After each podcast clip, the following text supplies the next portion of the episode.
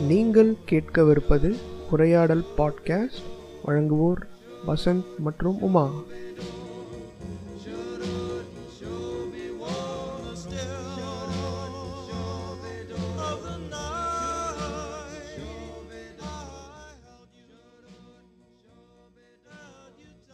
Okay வணக்கம். இது நம்மளோட மூணாவது எபிசோட் இந்த எபிசோட்ல ஒரு ஒரு முக்கியமான யாரும் பேசியிருக்காங்களான்னு தெரியல. நான் ஒரு நிறைய பாட்காஸ்ட் கேட்கறது பழக்கம். அதுல இந்த டாபிக் யாரும் பேசுற மாதிரி ஞாபகம் இல்லை. ஸோ எடுத்து பேசலாம்னு ஒரு ஐடியா இந்த ஐடி இண்டஸ்ட்ரீஸ் சுத்தி நடக்கிற இல்ல நம்ம பொது ஜனங்கள்ல ஐடியை பத்தின ஒரு புரிதல் இருக்கும் இல்லையா? அதுல என்னென்ன மித்ஸ் இருக்கு அதுல என்னென்ன உண்மை இருக்கு? அதுக்கப்புறம் அந்த ஐடில நான் நமக்கு தெரிஞ்ச இப்போ ஃபார் எக்ஸாம்பிள் நான் வந்து ஒரு நான் ஐடி பேஸ்டு ஒர்க்கர் எனக்கு ஐடிக்கும் எனக்கும் சுத்தமா சம்மந்தம் கிடையாது. ஹண்ட்ரட் பர்சன்டேஜ் வந்து அப்படியே எக்ஸாக்ட்லி ஆப்போசிட்ல எனக்கு ஒரு மைண்ட் செட் இருக்கு. ஸோ இதுல நான் வந்து நிறைய பேச போறது இல்லை நிறைய கேட்டு வாங்கிக்க போறேன். இதுல நம்ம நம்ம பசங்க கிட்ட கேட்டு இதுல இருக்க புரிதல்லாம் நம்ம வந்து தெரிஞ்சுக்க போறோம். அண்ட் இதுல இருக்க மிட்ஸ் எல்லாம் நம்ம கொஞ்சம் பிரேக் டவுன் பண்ண போறோம் உடைக்க போறோம். அண்ட் வழக்கமா நம்ம கூட பேசுற உமா நம்மளோட ஃப்ரெண்டு இன்னைக்கு இணையில. ஒரு பர்சனல் ரீசன்ஸ்னால வரல. பட் அதுக்கு பதிலாக ஒரு மூணு பேர் நம்ம நிபாஸ் இணைஞ்சிருக்காங்க. வணக்கம் நிபாஸ் வணக்கம் இன்ட்ரடியூஸ் பண்ணிக்கங்கடா. இன்ட்ரோடியூஸ் எல்லாம் பண்ணணுமா? பண்ண மாட்டியா? கூப்பிட்ட நீ தானே எங்களை கேட்கணும். மரியாதை மட்டு மரியாதை எல்லாம் பண்ற ஓகே ஒருத்தர் வந்து நம்ம வில்வா அதிபன். வாங்க வணக்கம் வில்வா. வணக்கம் உங்க வசந்த். உங்களுடைய self tell me tell me about yourself இதெல்லாம் இன்டர்வியூ வாடா டேய். இது சொல்றா. சரி ஓகே இது என் பேர் வில்வா. நான் வந்து வசந்தோட காலேஜ் மேட் அவனை பார்த்து நீ கரெக்டா நீ யாரு? நீ என்ன பண்ணிட்டு இருக்க? என்ன புழுத்திட்டு இருக்க? அதை மட்டும் சொல்றா. ஓகே நான் ஒரு சாஃப்ட்வேர் இன்ஜினியர் இங்க ஜெர்மனில ஓமியோன்னு ஒரு கம்பெனில ஒர்க் பண்ணிட்டு இருக்கேன். ஏய். ஆ, அவ்வளவுதான் சொல்லாதடா. அதுக்கப்புறம் எவனா வந்து கடிச்சு வச்சிட ஏன்டா? ஆமா நம்ம ஏதாவது இன்டர்நெட்ல போட்டு விடுவோம். நீ ஏதாவது பேசிட்ட. உன்னை எவனாவது இன்டர்நெட்ல வந்து ஸ்டாக் பண்ணி ஏதாவது கடிச்சு விட்டானா என்ன பண்ணுவேன் அதெல்லாம் நான் நிறைய பார்த்தாச்சா சரி ஓகே ஓகே ஆ சொல்லுங்க சொல்லுங்க வில்வா சொல்லுங்க வில்வா. வேற என்னடா அவ்வளவுதான்டா. ஊர் சுத்துவேன் நிறைய நிறைய டிராவல் பண்ணுவேன். போதும் நீ. ரொம்ப இழுக்கிற. இன்னொருத்தர் வந்து சுப்பு. வணக்கம் சுப்பு. இன்னொருத்தர் வந்து நம்ம தின- தனபால் டிமல் ராஜ் நம்ம டிமல்னு அவரை செல்லமா கூப்பிடுறது. வணக்கம் டிமல். டேய் டேய் வணக்கம் மக்களே. என் பேரு தனபால். ஆஹ் நான் ஒரு ஐடி கம்பெனில வேலை பார்க்குறேன். அஸ் சப்போர்ட் இன்ஜினியர் அவ்வளவுதான். என்னை பத்தி வேற எதுவும் பெருசா இல்ல. சொல்லுங்க சொல்லுங்க சுப்பு மைக் அவர்கிட்ட கொடுங்க மைக் அவர்கிட்ட கொடுங்க.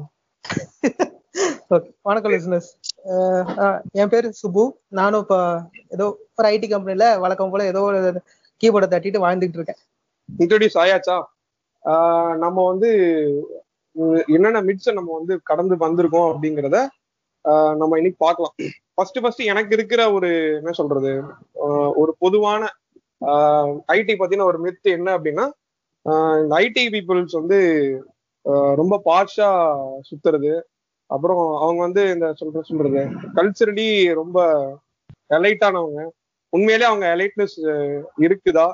அதெல்லாம் உண்மைங்களா? நிபாஸ் சொல்லுங்க நிபாஸ். வசந்த் இந்த கேள்விக்கு வந்து நான் உங்ககிட்டயே ஒரு பதில் கேக்குறேன். இப்போ உங்க கூடயே தான் நாங்க பல வருஷமா ஃப்ரெண்ட்ஷிப் வச்சிருக்கோம். நீங்க சொல்லுங்க உங்ககிட்ட உங்களுக்கு எங்க சைட்ல இல்ல. சேஞ்சஸ் அந்த மாதிரி எலைட் புளுத்தி அந்த இல்ல. மாதிரி ஏதாவது நீ- நீ- changes? நீங்கெல்லாம் நீங்கெல்லாம் வக்கத்தவங்கப்பா. உங்களை பத்தி எனக்கு தெரியும். உங்களை சுத்தி நடக்கிற மித்த மட்டும் சொல்லுங்கடா டேய். மேபிடா இந்த ஆ. எலக்ட்ரிக் எங்க வருதுன்னா மேபி அந்த ட்ரெஸ்ஸிங் ஸ்டைல்ல இருந்து வருது. ஆனா அது வந்து நாங்களா போட்டுக்கிற ஆசைப்படுற ஒரு விஷயம் இல்ல. அது போடலைன்னா உள்ள விட மாட்டான் செக்யூரிட்டி சரியா? டக்கின் டக்கின் பண்ணிட்டு ஷூ போட்டு ஐடி கார்டு மாட்டிட்டு போனாதான் உள்ளே விடுவானுங்க. அதனால வழி இல்லாம நிறைய பேர் ட்ரெஸ் பண்றதுனால மேபி அது எலைட்டா தெரியலாம். எது எலைட்டுன்னு சொல்றாங்கன்னு எனக்கு எக்ஸாக்டா புரியல. ஏன்னா பாதி பேர் ஐடி பசங்க ரோட்டு ரோட்டு கடையில தான் சாப்பிடுறாங்க. இப்போ சிம்பிள் நான் நான் நான் கேக்குறேன். இப்போ ஐடில மேக்ஸிமம் இந்த ஈசிஆர் சுத்தி தான் நிறைய கம்பெனிஸ் இருக்கு. அங்க. நீங்க வெளில போய் ஒரு சாப்பிட்டு ஒரு ஒரு ரெஸ்டாரண்ட் போனாலே வந்து ஒரு மினிமம் ஒரு ஐநூறு ரூபாய்க்கு தான் காஃபி குடிக்கிறீங்க. ஒரு ஆயிரம் ரூபாய்க்கு தான் டிஃபன் சாப்பிடுறீங்க. அப்படிங்கிற மைண்ட் செட் எனக்கு இருக்கு. அது உண்மைதானே? இல்ல ஏய், புரியா? அது உண்மை அது வந்து வசந்த் அது வந்து மிகவும் தவறான ஒரு மைண்ட் செட் வசந்த். ஆக்சுவலி எங்கெல்லாம் பாத்தீங்கன்னா மாசத்துல ஒரு நாள் கூத்துன்னு சொல்லுவாங்க தெரியுமா? அந்த மாதிரி தான் வந்து ஆஹ் போவோமே தவிர இந்த வழக்கமா வந்து இந்த ஐநூறு ரூபாய் காஃபி நூறு ரூபாய் காஃபி அந்த மாதிரி காஃபி எல்லாம் எங்களுக்கு பழக்கமே இல்ல. ஏன்னா மா- ஏன்னா ஒரு மாசம் ஒரு அஞ்சு நாள்? போச்சுனாலே அஞ்சாவது நாள் போச்சுனாலே பத்து ரூபாய் டீக்கும் பத்து ரூபாய் காஃபிக்குமே சிங்க அடிக்கிற நிலைமை வரும். இதுதான் தொண்ணூறு பர்சன்ட் ஐடி எம்ப்ளாயிஸோட வாழ்க்கை ஆதாரமே இதுதான். வெளியில போயிட்டு போட்டோ எடுத்து போடுறது இல்ல அப்ப நான்லாம் சும்மா பாத்துக்கிட்டு இருக்கேன் இன்ஸ்டாகிராம்ல அதென்ன? இல்ல அதெல்லாம் வந்து அது அது வந்து அந்த வாழ்க்கை முறை அந்த இது வந்து ஐடி கம்பெனிக்காரங்க கிட்ட மட்டும் இல்ல. ஓகேவா? மத்த கம்பெனில ஒர்க் பண்றவனும் அப்படி இருக்கான். அது வந்து ஐடி கம்பெனிக்காரன் வந்து ஒரு அந்த ஏசில ஒர்க் பண்றான். அந்த மாதிரி இதனால இதுவும் ஒரு ஆடட் அட்வான்டேஜா ஆயிட்டு அது பெருசா பேசப்படுதே தவிர எல்லார்கிட்டயுமே அந்த ஒரு பழக்கம் இருக்கு. இப்போ ஒருத்தன் வந்து பாஷா இருக்கான். ஒருத்தன் வந்து ஸ்டார் பக்ஸ் போய் குடிக்கிறான் அப்படின்னு பார்த்தோன்னா ஐடி கம்பெனிக்காரன் மட்டும் கிடையாது. ஜென்ரலா ஒருத்தன் போறதுதான். அது அவனுடைய மைண்ட் செட் சோ எல்லா ஃபேமிலியும் அந்த மாதிரி ஆளுங்க இருக்காங்க. ஸோ ஐடி கம்பெனின்னு சொல்ற சொல்றது வந்து அது எடுத்துக்க அது அந்த ட்ரெஸ்ஸிங் சென்ஸ்ல இருந்து அந்த பாஷ் ஸ்டைல்ல இருந்து அது அப்படியே அந்த ஒரு ஆடட் அட்வான்டேஜா தான் நான் பாக்குறேன் ஆஹ் எடுத்து அதாவது இது வந்து ஒரு ரூமர் இது வந்து இப்போ அது- அதோட இப்ப வந்து ஜெனரல் பீப்புள் போ போறதுக்கும் இவங்க சும்மா ஜெனரலைஸ் பண்ணிடுறாங்கன்னு சொல்ல வரீங்க. ஐடி கம்பெனிக்காரன் வந்து ஏசில அவனுடைய மைண்ட் செட்டே மத்தவங்களுக்கு மைண்ட் செட்னா ஏசில ஒர்க் பண்றான். இவன் போனா இவன் வந்து ஒரு இவனுடைய லைஃப் ஸ்டைலே இந்த மாதிரி தான் இருக்கும் அப்படின்னு நினைப்பாங்க. பட் அப்படி கிடையாது. ஒண்ணு இல்ல இது- இது எங்க வருதுன்னா இவன் வந்து இந்த மாதிரி வேலை செய்யறான் மாசம் முப்பதாயிரம் சம்பளம் வாங்குறான் நாற்பதாயிரம் சம்பளம் வாங்குறான் அப்படிங்கிற ஒரு மைண்ட் செட் அதானே? ஆனா உண்மையிலே நீங்க முப்பதாயிரம் சம்பளம் வாங்குறீங்க நாற்பதாயிரம் சம்பளம் வாங்குறீங்கன்றது ஆஹ் உன் உன் எல்லாருமே வாங்குறது கிடையாது. இனிஷியலா என்ன சொல்றது? ஆஹ் ஒரு இருபதாயிரம் சம்பளம் வாங்கலாம் இருபத்தஞ்சாயிரம் சம்பளம் வாங்கலாம். அதுல மேக்ஸிமம் இஎம்ஐ கட்டி செத்து போயிடுறீங்க. இப்போ நீ நீ சொல் நீங்க சொல்ற மாதிரி பாத்தீங்கன்னா ஸ்டார் பக்ஸ்க்கு வராங்க. ஐடி ஆளுங்க வராங்க. வரலன்னு கிடையாது. ஆனா ஐடில எந்த லெவல்ல இருக்கவங்க வராங்கன்னு ஒண்ணு பார்க்கணும் இன்னொன்னு இப்போ ஸ்டார் பக்ஸ்க்கு நூறு பேர் வராங்கன்னா நூறு பேருமே ஐடி ஆளுங்க தானா? அதையும் பார்க்கணும் இப்போ தனபால் சொ- சொன்ன மாதிரி இருக்கு. வரலான்னு கிடையாது. அந்த ஒரு நாள் கூத்து இல்ல மேக்ஸ் இந்த ஃபர்ஸ்ட் ஒன் வீக் ஆஃப் அந்த என்ஜாய்மெண்ட் கண்டிப்பா இருக்கு. ஆனா அதுதான் அந்த மந்த் ஃபுல்லா ப்ரொலாங் ஆகுதான்னு கேட்டீங்கன்னா கிடையாது. சார் மக்கள் என்ன நினைச்சுக்கிறாங்கன்னா சரி இவங்க பாக்குறோம் நம்ம ஜஸ்ட் அந்த மாச ஸ்டார்டிங்ல நம்ம பாக்குறோம் சம்பளம் வருது நம்ம அடுத்து என்ன பண்ணலாம் இது இதை இதை எங்க சேவ் பண்ணலாம் இல்ல எப்படி வீட்டுக்கு செலவு பண்ணலாம்னு யோசிக்கிற அந்த நார்மல் மிடில் கிளாஸ் மைண்ட் செட்ல இதே ஆனா அதே செட் ஆஃப் ஃபேமிலிஸ்ல இருந்து வந்த ஆளுங்க லைக் டே ஒன் டே டூல ஸ்டார் பக்ஸ்லயோ இல்ல மெக்டானல்ஸ்லயோ இல்ல ஏதோ ஒரு பெரிய ஒரு மல்டிப்ளெக்ஸ்ல எங்கேயோ ஒரு தௌசண்ட் ருபீஸ்க்கு சினிமா பார்த்துட்டு பாப்கார்ன் வாங்கிட்டு யோயோன்னு இருக்கும்போது அதை வந்து அவங்களுக்கு வந்து ஓகே இதுதான் மேஜர் க்ரௌட் இப்படிதான் இருக்குன்றது வந்து ஒரு அந்த மாதிரி கன்சீவ் ஆகுது. பட் அதான் உண்மையான்னு கேட்டா கண்- கண்டிப்பா கிடையாது. மேபி ஐடியில ஒரு டென் பர்சன்ட் ஃபிஃப்டீன் பர்சன்ட் மக்கள் அந்த மாதிரி இருப்பாங்க. பட் மேஜர் க்ரௌட் அப்படி இருக்கிறது இல்ல. நைன்டி பர்சன்ட் பீப்புள் வந்து அப்படி கிடையாது. கண்டிப்பா கிடையாது. அது அது வந்து இப்ப மந்த்லி இப்ப வந்து ஒரு கேதரிங் ஃப்ரெண்ட்ஸ்குள்ள ஒரு மீட் அப்ஸ் இப்ப பாத்தீங்கன்னா இப்ப ஐடி கம்பெனில ஒர்க் பண்றவங்க பாத்தீங்கன்னா மேக்ஸிமம் ஒன்னா இருக்க மாட்டாங்க. இப்ப ஸ்கூல் ஃப்ரெண்ட்ஸ் மாதிரியோ காலேஜ் ஃப்ரெண்ட்ஸ் மாதிரியோ ஒரு பர்டிகுலர் ஏரியால இருந்து ஃப்ரெண்ட்ஷிப் வச்சுக்க மாட்டாங்க. So they'll be from west surrounding so வேளச்சேரியில ஒருத்தர் இருப்பான் நார்த் சென்னையில ஒருத்தர் இருப்பான். ஸோ அவங்க கேதர் பண்ணணும் அப்படின்னு நினைக்கும் போது ப்ராபப்ளி பாத்தீங்கன்னா ஒரு பெரிய மால் அந்த மாதிரி தான் போவாங்க. இப்ப வந்து வெளியில இருந்து பார்க்கும்போது அது டெய்லி போயிட்டு இருக்கோ வீக்லி வீக்லி போற மாதிரியோ இருக்கும். நான் நான் ஒண்ணு சொல்லட்டுமா? இது வந்து ம். மேக்ஸிமம் நீங்க பாத்தீங்கன்னா நீங்க வந்து உங்க மேனேஜர் செலவு பண்ணி உங்க கம்பெனி செலவு பண்ணி அவன் ஸ்பான்சர் பண்ணி தான் நீங்க இந்த கெட் டுகெதர் பார்ட்டி இல்ல இல்ல இல்ல இல்ல இல்ல இல்ல அப்படி ரெசார்ட் இதுல எல்லாம் போய் நான் சொல்றேன் சொல்றேன். இதுல எல்லாம் வந்து. கலந்துக்கிட்டீங்க. ஆனா வெளியில இருக்க மக்கள் என்ன நினைச்சுக்கிறாங்கன்னா உங்க கை காசு செலவு பண்ணி நீங்க வந்து எக்ஸஸா உங்க பாக்கெட்ல இருந்து செலவு பண்ணி நீங்க பாஷா காமிச்சிக்கிற மாதிரி இருந்துக்கிறீங்க. அப்படிங்கிற மாதிரி ஒரு மைண்ட் செட் வருது. அதானே? அதான் அந்த சிங்கிள் ஒரு சிங்கிள் டைம் பண்ற போஸ்ட் வந்து ஆஹ், நாங்க இயர் ஃபுல்லா ஒரு மந்த் ஃபுல்லா அப்படிதான் இருக்கோன்றது வந்து நினைச்சுக்கிறாங்க. பண்ணிடுறாங்க. நாங்க இப்ப ஒரு இயருக்கு வந்து ஒரு மேனேஜர் ஒரு கிளைண்ட் கிட்ட இருந்து ஒரு அமௌண்ட் வாங்கி எங்களுக்கு ஒரு ரெசார்ட்டோ ஏதோ கூட்டிட்டு போறாங்கன்னா அது இயர்லி ஒன்ஸா நடக்கும் ஒரு ஆஃப் இயர்லி ஒன்ஸா நடக்கும். மேக்ஸிமம் பாத்தீங்கன்னா மேக்ஸிமம் ப்ராஜெக்ட்ல அது நட அது கூட நடக்காது. ப்ராஜெக்ட் பேஸ்ட் தான் அதெல்லாம். ஆஹ் சோ அது வந்து ஒரு ப்ராஜெக்ட்ல ஒருத்தவங்க போயிட்டாங்கன்னா ஆஹ் மத்தவங்க எல்லா ப்ராஜெக்ட்லயும் போவாங்க அப்படின்றது கிடையாது. ஒரு ப்ராஜெக்ட்ல அது அமைஞ்சிச்சுன்னா அமைஞ்சிச்சு. அமையலன்னா தென் அவங்களாவே சொந்த காசு போட்டு மந்த்லி சரி ஒரு மூவிக்கு போலாம் ஒரு வீக்கெண்ட் அப்படின்னுவாங்க. அப்ப என்ன தோணும்? நம்ம மேக்ஸிமம் பாத்தீங்கன்னா எல்லாருமே வந்து ஊர் சைடு அந்த மாதிரி தான் ஐடி கம்பெனிஸ்ல ஒரு சிக்ஸ்டி பர்சன்ட் டாக்குமெண்ட்ஸ் பார்த்தோம்னா ஊர் சைட்ல தான் வருவாங்க. ஸோ உங்களுக்கு சிட்டி சைட்ல பாத்தீங்கன்னா உங்களுக்கு என்ஜாய்மெண்ட் இந்த மாதிரி மால் இந்த மாதிரி எங்கேயாவது போயிட்டு ஒரு வீக்கெண்ட் போயிட்டு ஒரு என்ஜாய்மெண்ட் பண்ணணும். தென் அவங்களுக்கு அது அது வந்து ஒரு புதுசா இருக்கும். மேக்ஸிமம் பாத்தீங்கன்னா எல்லாருக்குமே. வெளியே போயிட்டு ஒரு போட்டோ போடுறது ஒரு இன்ஸ்டால ஒரு போட்டோ போஸ்ட் போடுறது ஸ்டோரி போடுறது. ஸோ அது ஒரு அவங்களுக்கு ஒரு பர்சனல் சாட்டிஸ்ஃபேக்ஷன் வச்சுக்கோங்க. ஸோ அதை வந்து ப்ரொலாங்கா டெய்லி கண்டினியூ பண்றாங்க வீக்கெண்ட் வீக்கெண்ட் கண்டினியூ பண்றாங்க அப்படின்னு பாத்தீங்கன்னா கிடையாது. ஜஸ்ட் அண்ட் வீக்கெண்ட் என்ஜாய்மெண்ட் அவ்வளவுதான். Just one day enjoyment that's it அது வந்து எல்லாருமே நினைச்சிட்டு இருக்காங்க போய்கிட்டே இருக்காங்க. அது- அது அது மாதிரிலாம் சுபு சொன்ன மாதிரி ஒரு பத்து பர்சன்ட் பீப்புள் வீக்கெண்ட் வீக்கெண்ட் வெளியே கிளம்பி போறாள் ஸோ அது பர்சனல் இன்ட்ரெஸ்ட்டை பொறுத்து போறாள் அப்படின்னு இருப்பாங்க தவிர மீதி எயிட்டி டு நைன்டி பர்சன்ட் ஆளுங்க வந்து அப்படி இருக்க மாட்டாங்க கண்டிப்பா. இது ஃபர்ஸ்ட் இந்த ஐடின்றது வந்து ரெண்டா பிரி பிரிச்சு பாத்துக்கலாம் ஒன்னு வந்து இந்த சர்வீஸ் பேஸ்ட் ஐடி அந்த டிசிஎஸ் சிடிஎஸ் இந்த மாதிரி இடத்துல கோட் இது பண்றவங்களோ நானே கேட்கணும்னு நினைச்சேன். ஐடிங்கிறதுலே ரெண்டு இருக்கு. ஒண்ணு பிசினஸ் ப்ராசஸிங் இருக்கு இன்னொன்னு ப்ராடக்ட் பேஸ்ட் இருக்கு. அதானே. சொல்ல வரீங்க? ஆக்சுவலா இங்கதான் ஒரு இது ஆக்சுவலா ஐடி வந்து ரெண்டு கிடையாது. மொத்தம் ஓவரால் அந்த ஐடி ஸ்ட்ரக்சர் அந்த கார்பரேட் செக்டர்னு எடுத்துக்கிட்டீங்கன்னா அது மொத்தம் நாலு இருக்கு.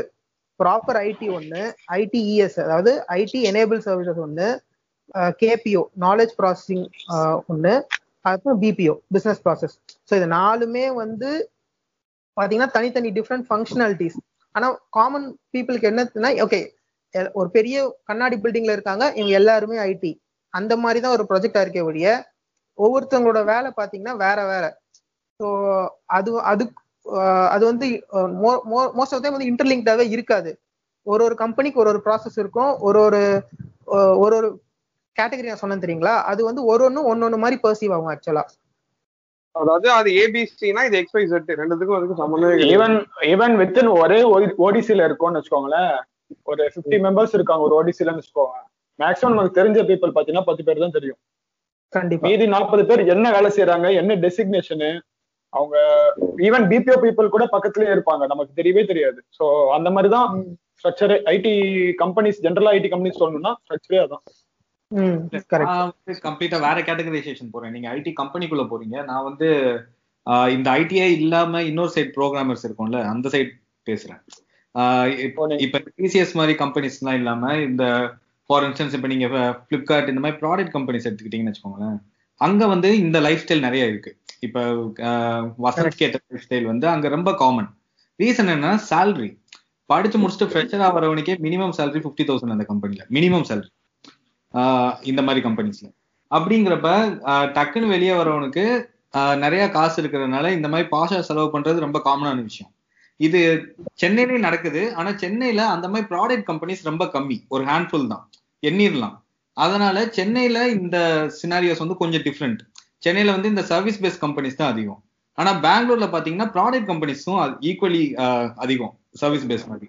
ஸோ அங்க வந்து இது ஒரு காமன் சினாரி ஒருத்தன் ஆக்சுவல் கோடிங்ல இருக்கான் ஆக்சுவல் ப்ராடக்ட் ப்ராடக்ட் கம்பெனில இருக்கான்னா அவனுக்கு பை டிஃபால்ட் சேலரி அதிகமா இருக்கும்?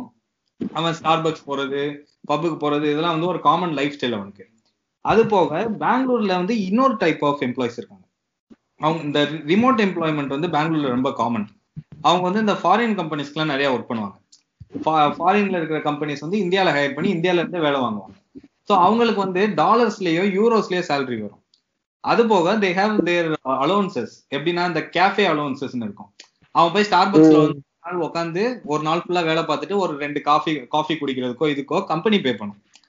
சோ இந்த மாதிரி ஆட்களும் இதுல போய் உட்காருவாங்க சோ இது வந்து ஒரு different world compare to TCS CTS இங்கெல்லாம் நடக்கிற விஷயங்களோட கம்பேர் பண்ணா நான் இந்த சைடு இருக்கிற the other side of the prism is completely different அதுதான் இங்க இங்க இருக்கிற கான்ஃபிளிக்ஸ்க்கான ரீசனு இந்த இந்த அதாவது இந்த இந்த மாதிரி இருக்கிறவனை நம்ம பார்த்துட்டு என் பொதுவா பொது புத்தியோட ஐடில செய்யறவன் இப்படிதான் இருக்கான்னு ஒரு மைண்ட் செட்டுக்கு நம்ம வந்துடுறோம். அவன் போய் ஒரு சுப்பு சொன்ன மாதிரி ஒரு கண்ணாடி பெட்டியில ஒரு ரூம்ல போய் உட்காந்துருந்தான்னு வச்சுக்கோங்களேன். எல்லாருமே அதே மாதிரிதான். அவனுக்கு எதுவுமே வேலையே கிடையாது. இப்போ ஃபார் எக்ஸாம்பிள் இன்னொரு பெரிய மித்து என்னன்னா ஐடில போய் உட்காந்துட்டு கம்ப்யூட்டர் முன்னாடி உட்காந்துட்டு ஒரு எட்டு மணி நேரம் லாகின் பண்றான் வெளில லாகின் லாக் அவுட் பண்றான் அப்படின்னா அவனுக்கு எந்த ஸ்ட்ரெஸ்ஸுமே கிடையாது. உட்காந்துட்டு அவன் கண்ணு குளிச்சு அவன் எப்படி நோண்டுறான் ஃபேஸ்புக் நோண்டுறான் சாரி யூடியூப் பண்றான் அப்புறம் இன்ஸ்டாகிராம்ல உட்காந்துட்டு இருக்கான். அஞ்சு நாள் தான் வேலை செய்யறான் சாட்டர்டே சண்டே இதுவே இல்லாம வீட்டுல ஜாலியா இருக்கிறான். அப்படிங்கிற ஒரு விஷயமே எனக்கு தெரிஞ்சு மித்து தான். ஆனா நான் அட்லீஸ்ட் எனக்கு புரிஞ்ச அளவு கூட சுத்தி இருக்கிறவங்க யாருக்கும் எனக்கு தெரிஞ்சு புரிஞ்ச மாதிரி எனக்கு தெரிஞ்சு அந்த அண்டர்ஸ்டாண்டிங் இருக்கான்னு தெரியல. கரெக்ட் தானே? ஆஹ் அது கரெக்ட் எஸ் வசந்த். நான் ஒன்னு சொல்லிக்க விரும்புறேன். இந்த வில்வா இப்ப சொன்னார்ல அந்த ஸ்டார் பக்ஸ்ல வந்து ஒன் டே உட்காந்து சோ உங்களுக்கு பே பண்ணும் கிளைண்ட் பே பண்ணுன்றாங்கல்ல. சோ அது அது நல்ல வேலிடான பாயிண்ட் அது என்னன்னா ஈவன் அதுக்கும் இதுக்கும் நீங்க கம்பேர் பண்ணிக்கலாம். சப்போஸ் இப்ப இப்ப அவன் வந்து அவனுடைய பாக்கெட்ல இருந்து மணி எடுத்து போடுற மாதிரி இருந்துச்சுன்னு வச்சுக்கோங்களேன் அவன் ஸ்டார் பக்ஸ்ல போய் கண்டிப்பா உட்கார மாட்டான். கரெக்டா so if someone is paying அதனாலதான் அங்க போய் உட்காந்துக்கிறான். சோ அங்க ஒரு ஏசி இருக்கு. சோ நல்ல என்வரான்மெண்ட் இருக்கு. சைலன்ஸான ஒரு என்வரான்மெண்ட் இருக்கு. சோ அவனோட பாக்கெட்ல இருந்து மணி போகல. சோ அவன் வழக்கமா போறான். அவ்வளவுதான் தட்ஸ் இட்டா சிம்பிள் அவ்வளவுதான். அவனோட பாக்கெட்ல இருந்து போற மாதிரி இருந்துச்சுன்னா கண்டிப்பா எனக்கு தெரிஞ்சு 90% பர்சன்ட் அவன் போய் உட்கார மாட்டான் டெய்லி அதுவும் ஸ்டார் பக்ஸ் மாதிரி ஒரு இடத்துக்கு கண்டிப்பா போக மாட்டான்.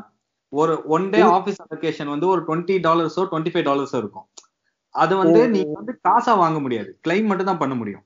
அப்படிங்கிறப்ப அதை நம்ம இந்தியன் மணிக்கு நீங்க கன்வெர்ட் பண்ணீங்கன்னா அது வந்து ரெண்டாயிரம் ரூபாய் வரைக்கும் ஒரு நாளைக்கு ஸ்பெண்ட் பண்ணலாம். அப்படிங்கிறப்ப அவன் ரெண்டாயிரம் ரூபாய் எதுக்கு சும்மா விடணும்? ஒரு இடத்துல போயிட்டு செலவு பண்ணிப்பான்ல. இந்த கான்செப்ட்லயே நிறைய பேர் போய் இந்த வசந்த் அதான் நான் சொன்னேன் நானு. ஸ்டார் பக்ஸ் போறவங்க எந்த மாதிரி ஆளுங்க போறாங்கன்றதையும் பார்க்கணும். ஓகேங்களா? இப்ப மோஸ்ட் இப்ப சொன்ன மாதிரி இந்த அலவன்சஸ் இது வந்து மோஸ்ட் ஆஃப் த டைம் கிளைண்டே வந்து என்கரேஜ் பண்ணுவோம் இப்போ ஒரு ஒரு கிளைண்ட் ஃபேசிங் ரோல்ல இருக்கீங்க ஒரு மேனேஜர் ரோல்ல இருக்கீங்கன்னா நீங்க. வந்து உங்களோட என் கஸ்டமரை ஃபேஸ் பண்றீங்க அப்படின்னா ஒரு ஆஃபீஸ் என்விரான்மெண்ட்டுக்கோ இல்ல ஜஸ்ட் லைக் தட் இது பண்ண முடியாது. பட் ஸ்டார் பக்ஸ்ன்றது ஒரு காமன் ஸ்பேஸ் ஸோ அங்க வந்து ஓவரால் என்விரான்மெண்ட் அண்ட் ஆம்பியன்ஸும் நல்லா இருக்கும்.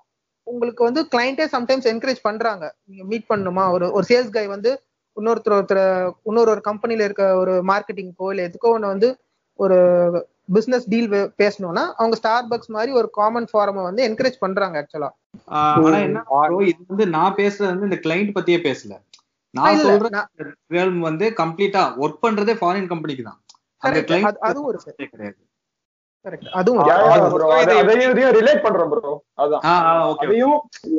வெளியில இருந்து பாக்குறவங்க எப்படி பாக்குறாங்க பெர்செப்ஷன் எப்படி இருக்குன்னு இது இப்போ நம்ம எப்படி எடுத்துக்கலாம்னா இது வந்து ஐடி வேலை செய்யறவன் அவன் கை காசு போட்டு இதெல்லாம் செலவு பண்றது கிடையாது. அப்படியே. செலவே பண்றது கிடையாது. அப்படியே அவன் செலவு பண்ணா கூட அவன் கை காசு போட்டு அவன் செலவு பண்றதுக்கு அவனுக்கு வந்து. கம்பெனி பே பண்றாங்க. அதனால வெளியில செலவு அவன் பெரிய பாஸ் அவன் பாஸா தெரியறான் அதுதான் எண்டு ஒரு ஒரு பாயிண்ட் கொடுத்தா ஒன்பது மணி நேரம் பேசுறீங்களாடா? சூப்பர்ரா நீங்களா அடுத்து போயிட நடு நடுவுல அந்த ஸ்ட்ரெஸ் இப்ப நீ வந்து வஞ்ச புகழ்ச்சி பண்றியா இல்ல? இல்ல இல்ல.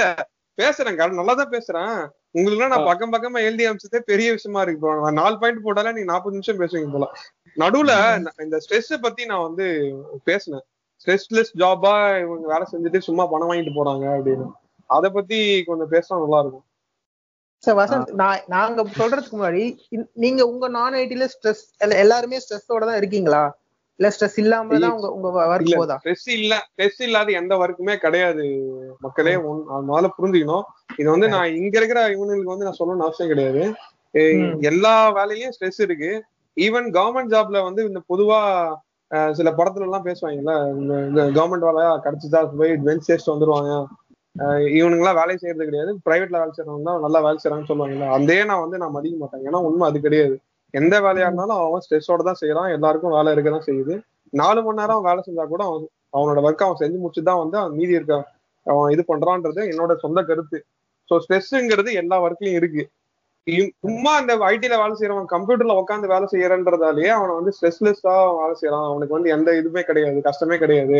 சும்மா பெஞ்ச் தேய்ச்சிட்டு அவன் உடம்ப வளர்த்துக்கிட்டு இருக்கான்றது என்னோட தனிப்பட்ட கருத்து கிடையாது. பட் வெளிய வெளியில இருக்கிறவங்க அப்படி சொல்றாங்க இல்லையா? அது அதுக்கான காரணம் என்னன்ட்டு நான் சொல்றேன் கேக்குறேன். அதுக்கு காரணம் பாத்தீங்கன்னா ரெண்டே விஷயம் தான் இப்போ வந்து மத்த ஜாப்ஸ் பாத்தீங்கன்னா ஒரு நாளைக்கு இவ்வளவு மணி நேரம் வேலை செய்யணும்னு இருக்கும். இல்லைன்னா நீங்க வந்து ஒரு குறிப்பிட்ட டார்கெட் அது மாதிரி இருக்கும்.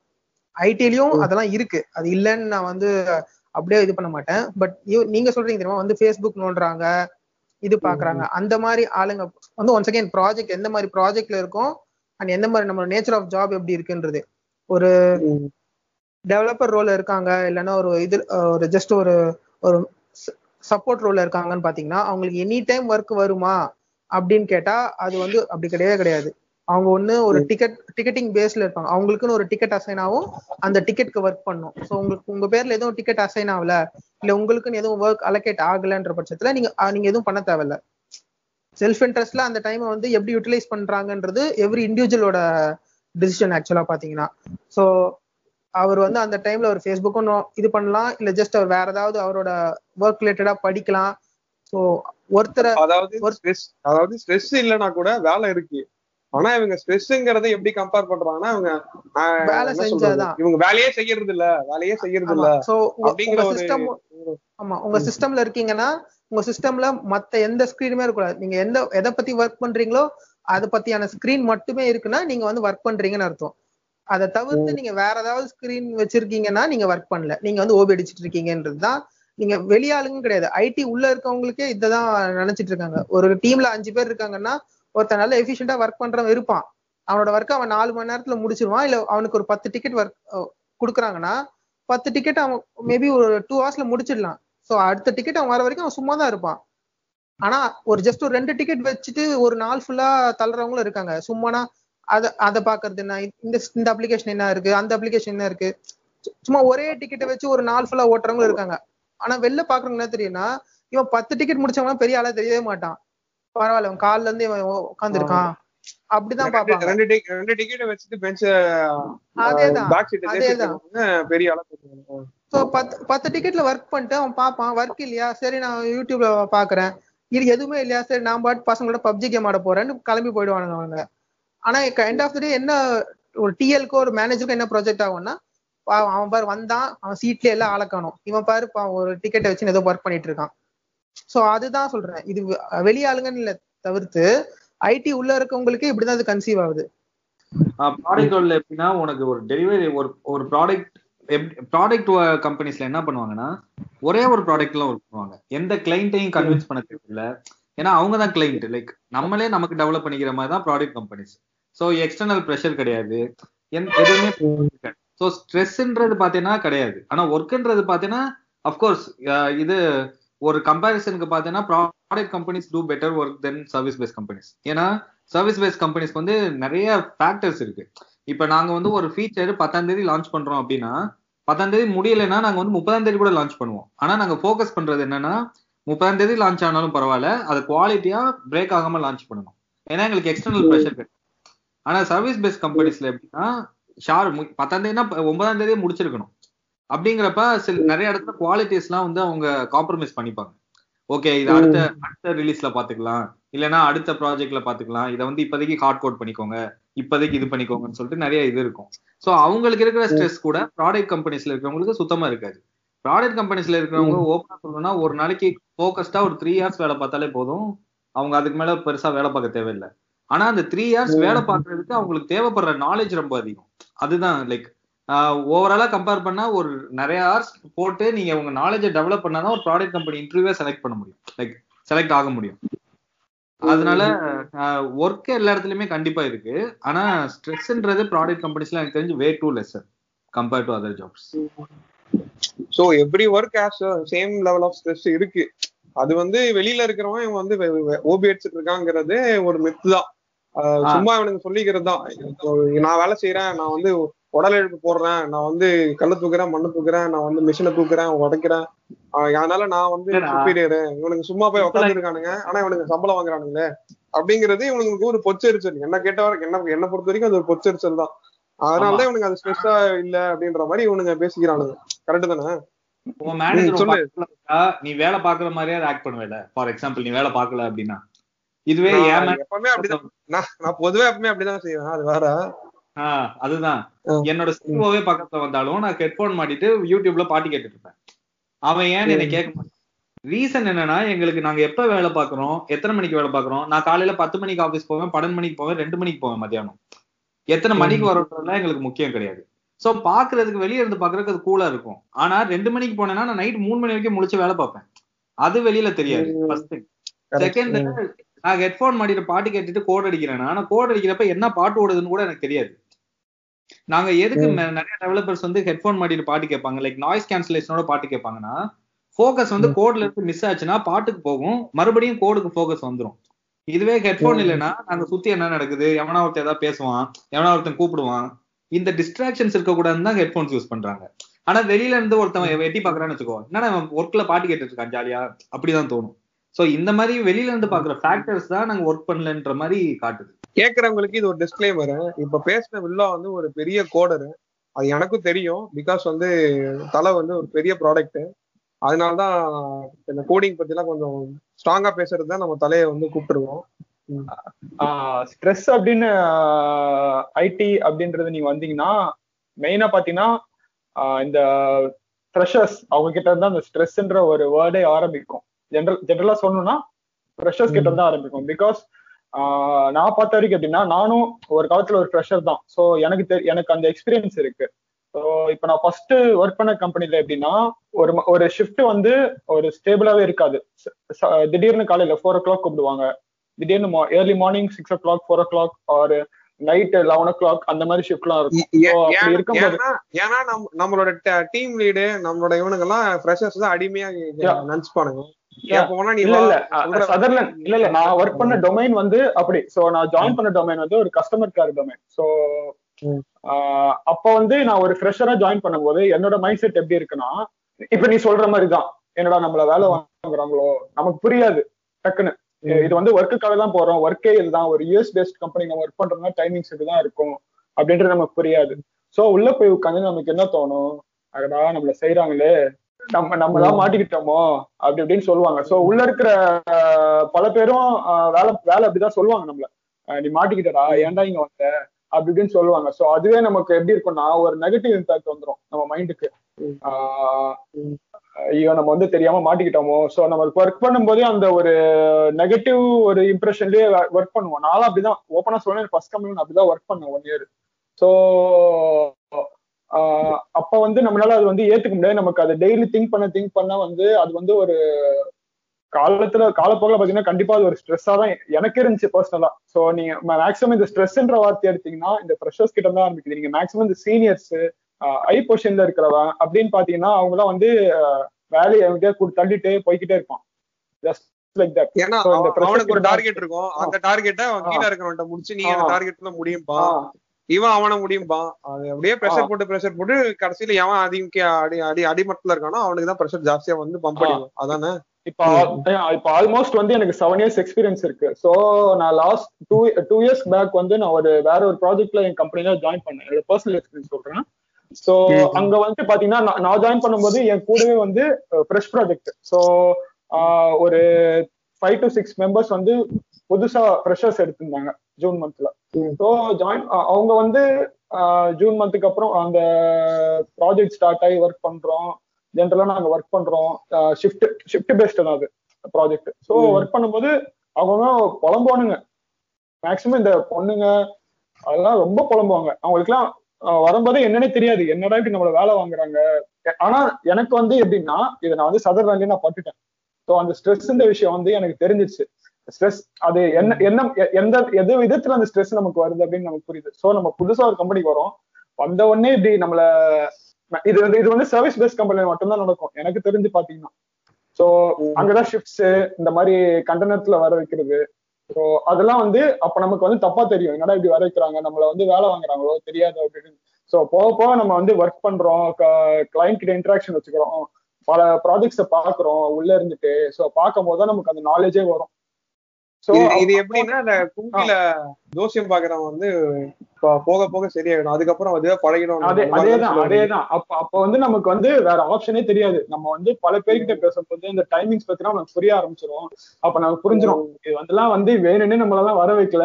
இது வந்து ஒர்க் நம்ம போயிட்டோம். நம்ம கமிட் ஆயிட்டோம். சோ இந்த ஒர்க்ல நம்ம இப்படிதான் இருக்கணும். நம்ம நினைச்சிட்டு இருப்போம் மேனேஜர் தான் நம்மள செய்யறான்னு ஆனா அந்த மேனேஜரே இன்னொருத்தர் செஞ்சுட்டு இருப்போம் ஆஹ் அதான். ஸ்ட்ரெஸ்ன்ற விஷயம் என்னை பொறுத்த வரைக்கும் மேக்ஸிமம் பாத்தீங்கன்னா இந்த மாதிரி ஃப்ரெஷர்ஸ் ஜாயின் பண்ணி ஒன் ஆர் டூ இயர்ஸ் அப்படின்னு இருக்கவங்களுக்கு தான் எனக்கு தெரிஞ்ச ஸ்ட்ரெஸ் இருக்கும். மேக்ஸிமம் பாத்தீங்கன்னா போக போக பழகிடும். அதான் உண்மை. வேற வழி இல்ல. இந்த மாதிரி IT companies and service based கம்பெனிஸ்ல வேலை பார்க்கறவங்களுக்குலாம் கண்டிப்பா இதெல்லாம் பழகி பழகிதான் ஆகணும். வேற வழியே இல்ல. அதுல ஒண்ணு இருக்கு வசந்த் ஆக்சுவலா இப்போ பாத்தீங்கன்னா கிளைண்ட் கிளைண்ட் நம்ம இந்தியன் கம்பெனிஸ்க்கு மோஸ்ட் ஆஃப் த கிளைண்ட்ஸ் வந்து பாத்தீங்கன்னா வெஸ்டர்ன் சைடு தான். ஸோ கிளைண்ட் இவ்வளவு டிமாண்ட் பண்றானா அப்படின்னு கேட்டீங்கன்னா உண்- உண்மையிலே பாதி கிளைண்ட்ஸ் அவ்வளவு டிமாண்டிங் கிடையாது. ஓர் மோர் ஆஃப் வெஸ்டர்ன் சைடுல இருக்க கிளைண்ட்ஸ் பாத்தீங்கன்னா ரொம்ப அண்டர்ஸ்டாண்டபிள் தான். அவங்க வந்து இப்ப நீ இந்த மாதிரி தான் இது பண்ணணுமா? ஒரு அவங்க வந்து எம்ப்ளாயீஸோட பெனிஃபிட்ஸ் அவங்களோட ஒப்பீனியன்ஸ் எல்லாம் வந்து ரொம்பவே ரொம்ப ரெஸ்பெக்ட் பண்றவங்க. இப்ப தனபால் சொன்ன மாதிரி எனக்கு ஒரு நாள் நாலு மணிக்கு வர சொன்னாங்க. உடனே இது அது வந்து கரெக்ட் ஒர்க் இருக்கு. நம்ம இப்படிதான் அவங்க ரோஸ்டர் பிளான் பண்ணிருக்காங்க. அதெல்லாம் இருக்குமே கூட அவங்க கிட்ட கிளைண்ட்ஸ் டிமாண்ட் பண்றதே கிடையாது. நம்ம ஆளுங்க தான் என்ன பண்ணுவாங்கன்னா கிளைண்ட்டை இம்ப்ரெஸ் பண்றோம். பாருங்க உங்களுக்கு எந்த அளவுக்கு உங்களுக்கு சப்போர்ட் கொடுக்குறோம் எந்த அளவுக்கு உங்களுக்கு நம்ம நாங்க வந்து கண்டினியூஸா உங்களோட அப்ளிகேஷன்ஸ் ரன் பண்ற மாதிரி நாங்க மேனேஜ் பண்றோம். எங்களோட அந்த ஆப்ரேஷனல் ஸ்ட்ரக்சர் வந்து ரொம்ப ரிஜிடா ஸ்ட்ராங்கா இருக்கு.